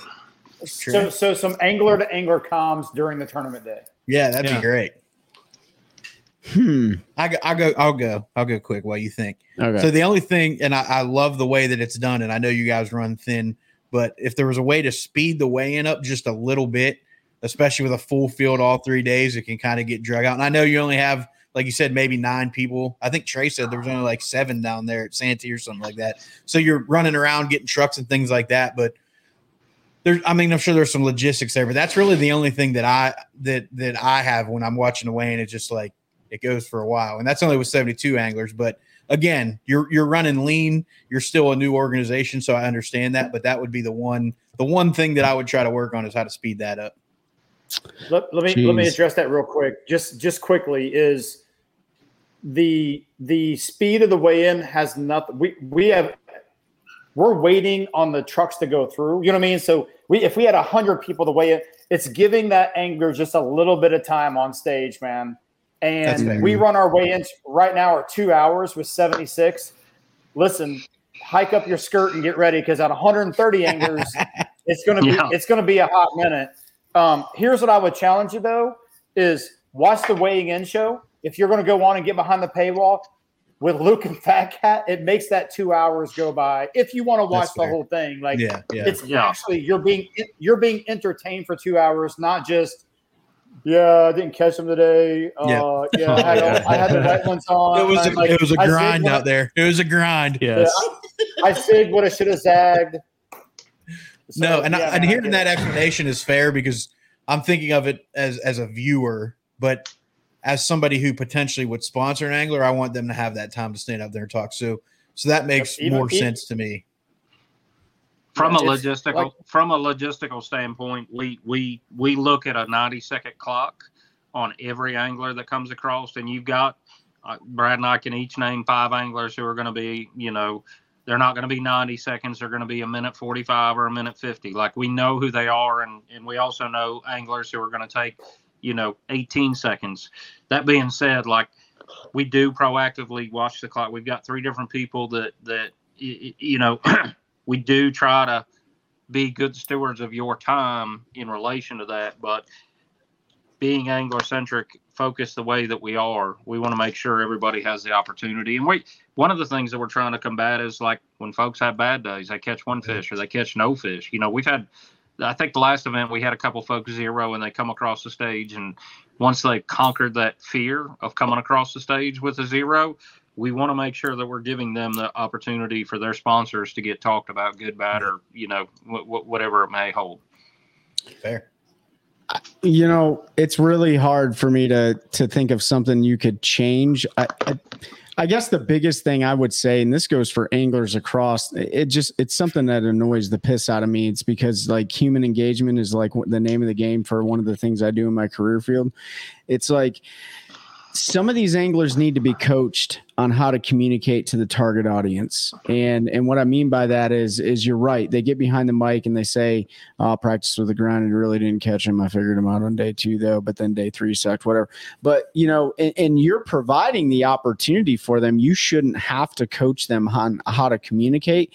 But I just feel like there's some training needed uh, for these good sales people to get up there and talk about it. Some of the anglers do really well, um, you know, and and some of them are trying to hunt the good stuff. But I, it is it is the same old story over and over again. Um, so maybe I don't know if you can elicit or or frame a question in a way that's going to elicit a response from an angler other than like, "Hey, how'd your practice go?" or whatever. Um, but yeah, I, I, really can't think of anything like logistically different. I think what you guys did at the very end, I thought that was so cool. When Patrick Walters was like, "Hey, let's everyone get in for a giant picture," I think that was awesome. Like getting the crowd involved or whoever and taking a giant photo, uh, just really made it feel like everyone was involved in the event. So if there was this sustain like that was a sustain, right? And you may not be able to do that with a crowd of like 500 or more, or whatever the case may be, or maybe you are, and everyone at the very end gets into for a giant picture together. Like that was really cool. Once the once the last truck is done moving, the only reason we have that yellow chain up is just from sheer safety. These safety, guys are yep. these guys are driving big trucks on 36 inch, you know, with 36, 37 inch tires. Um, you know, there's a lot of kids running around. There's you know people throwing out frisbees and you know things of that nature it's truly a safety deal i, I can honestly say since with the exception of watts bar because i had to leave watts bar before we before we crowned patrick the champ there i can honestly say every event since then as soon as that final truck is parked in front of the stage one of the first things we do is drop that chain and it I, would like everybody to know and, and trey you got to see it firsthand but man, there's really not an off limits area. Like the bump there's station not. is the, the bump station is off limits, and behind that yellow chain as the trucks are moving. Um, you know, but when the guys are lining up, when, you know, like we want you climbing in their boats, we want you asking them the tough questions. We want you, you know, seeing firsthand the emotions of they had a great day, they had a terrible day, whatever it might be. Um, one of the biggest struggles that I think we face in the industry is we do a horrible job of showing what it actually is, whether it's getting sponsors, yeah. whether it's, you know, the travel, the headaches of travel, everything, whatever it might be. Um, we've had guys, uh, we've had guys get hit and trailers tore up, trucks tore up, whatever it might be. You, know, a lot of people I don't think have a good understanding of what it takes time and effort wise to mm-hmm. be a mm-hmm. professional angler. No, they do not. Um, so when when we have people show up, typically our fish runners are going to be kids that we see in the crowd that we say, "Hey, man, come up and get a front row look." You know, we appreciate their effort and their their the free labor, like like Brad commented. They almost always leave with with some sort of swag or something, but we want those kids to see these guys firsthand. And man, it, I've seen guys have a terrible day and they get up on the stage and they're frustrated and whatever. And when they come off stage and see them kids sitting there, they're slapping high fives and cutting up with them and all that stuff. So it just goes back to that environmental culture and, and expanding on that. But, I know. I, I know we've been going for a for a long time. I do want to say one more sustain is the community outreach programs that you guys run prior to the event kicking off. I think that's an amazing thing. Um, I know there's anglers out there that do lake cleanup sponsored by like AFTCO and stuff like that. But what you guys did prior previous to the event or before the event kicks off is is an awesome deal. I did uh I don't know if you guys do this, and and and I know that we do this at like even the local level here. Is we get the conservationists, like the biologists and stuff, out uh, at the fisheries to take DNA samples, to tag fish and stuff like that. Um, conservation and education on those uh, those way or those fish release boats. Uh, where a conservation officer or somebody can get up there and actually educate these kids and be involved in it. I don't know if you do that, but that is definitely an opportunity if possible. We we we ask. Um, I think we had it at Hartwell. I think we've had it a couple, maybe Hartwell Grand. Um, you know, we ask like like we really went hard in the paint to ask uh, biologists in Texas. The biggest the biggest issue is they're they're undermanned, understaffed, oh, yeah. and, and underfinanced. If we know somebody, we'd love it. We would absolutely love to have it anywhere. Um, yep. you know, because we're all about that. We invite typically when we invite local law enforcement, fire, like any kind of first responders to come out, hang out if they have any kind of public outreach, you know, in relation to the weigh-ins. And then uh, on top of that, we reach out to DNR and all those folks. Uh, the minute we get to town, we reach out to DNR and explain our ruling for what happens. Because if our guys get a ticket, uh, doesn't matter what it's for. If they get a ticket, they're DQ. You know, so mm-hmm. it's a it's a pretty stout stout and stiff rule on the con- conservation end. Um, we've seen our best year for fish care so far. We were a little bit, you know, we carried a year one and year two, we carried a one pound penalty for a dead mm-hmm. fish. Um, we circled the wagon with the anglers, listened to input. Um, we gave them very vehement instruction that if fish care declined, uh, by us reducing the penalty, we would go right back to a pound in a heartbeat. We take we take fish conservation and fish care really really seriously. That being said, we would like to, and I've asked this question in some different locales and different different areas. I think the problem is you get the biologists and conservation on one side, and then you get DNR law enforcement on the other. And I think sometimes in some areas it's just hard to get these folks. Sure. Um, in, in, a perfect world, like like g- give me the keys to the castle, give me the keys to the checkbook, and I would like to see us do a stocking program in relation to the amount of fish that we catch. Yeah. Say we catch. Yeah. Say we catch 680 fish over the three days of competition. I'd love to put 1,800, you know, fingerlings back in or whatever. I, I don't want to misuse terminology or whatever, but th- yeah. these are things that we discuss and that we want to get into. Um, we got to have money. We got to have capital, sure. and, yeah. and, we have we have a lot of very very good sponsors. We talked about Progressive. Uh, we talked about the Bass Tank, um, Bait WRX, Black Rifle Coffee, uh, Epic Baits out of Texas, uh, phenomenal sponsor of ours. You know, all these folks that that are vested in us we're, we're still a little light on the load um, in in you know the endemic side of what we do. It has been surprising in relation to the product that we put out and the delay that that the standard endemic sponsorship has taken to get on board with us. It has been a little bit surprising. Now that being said we we have good conversations. Everybody says we'd love to.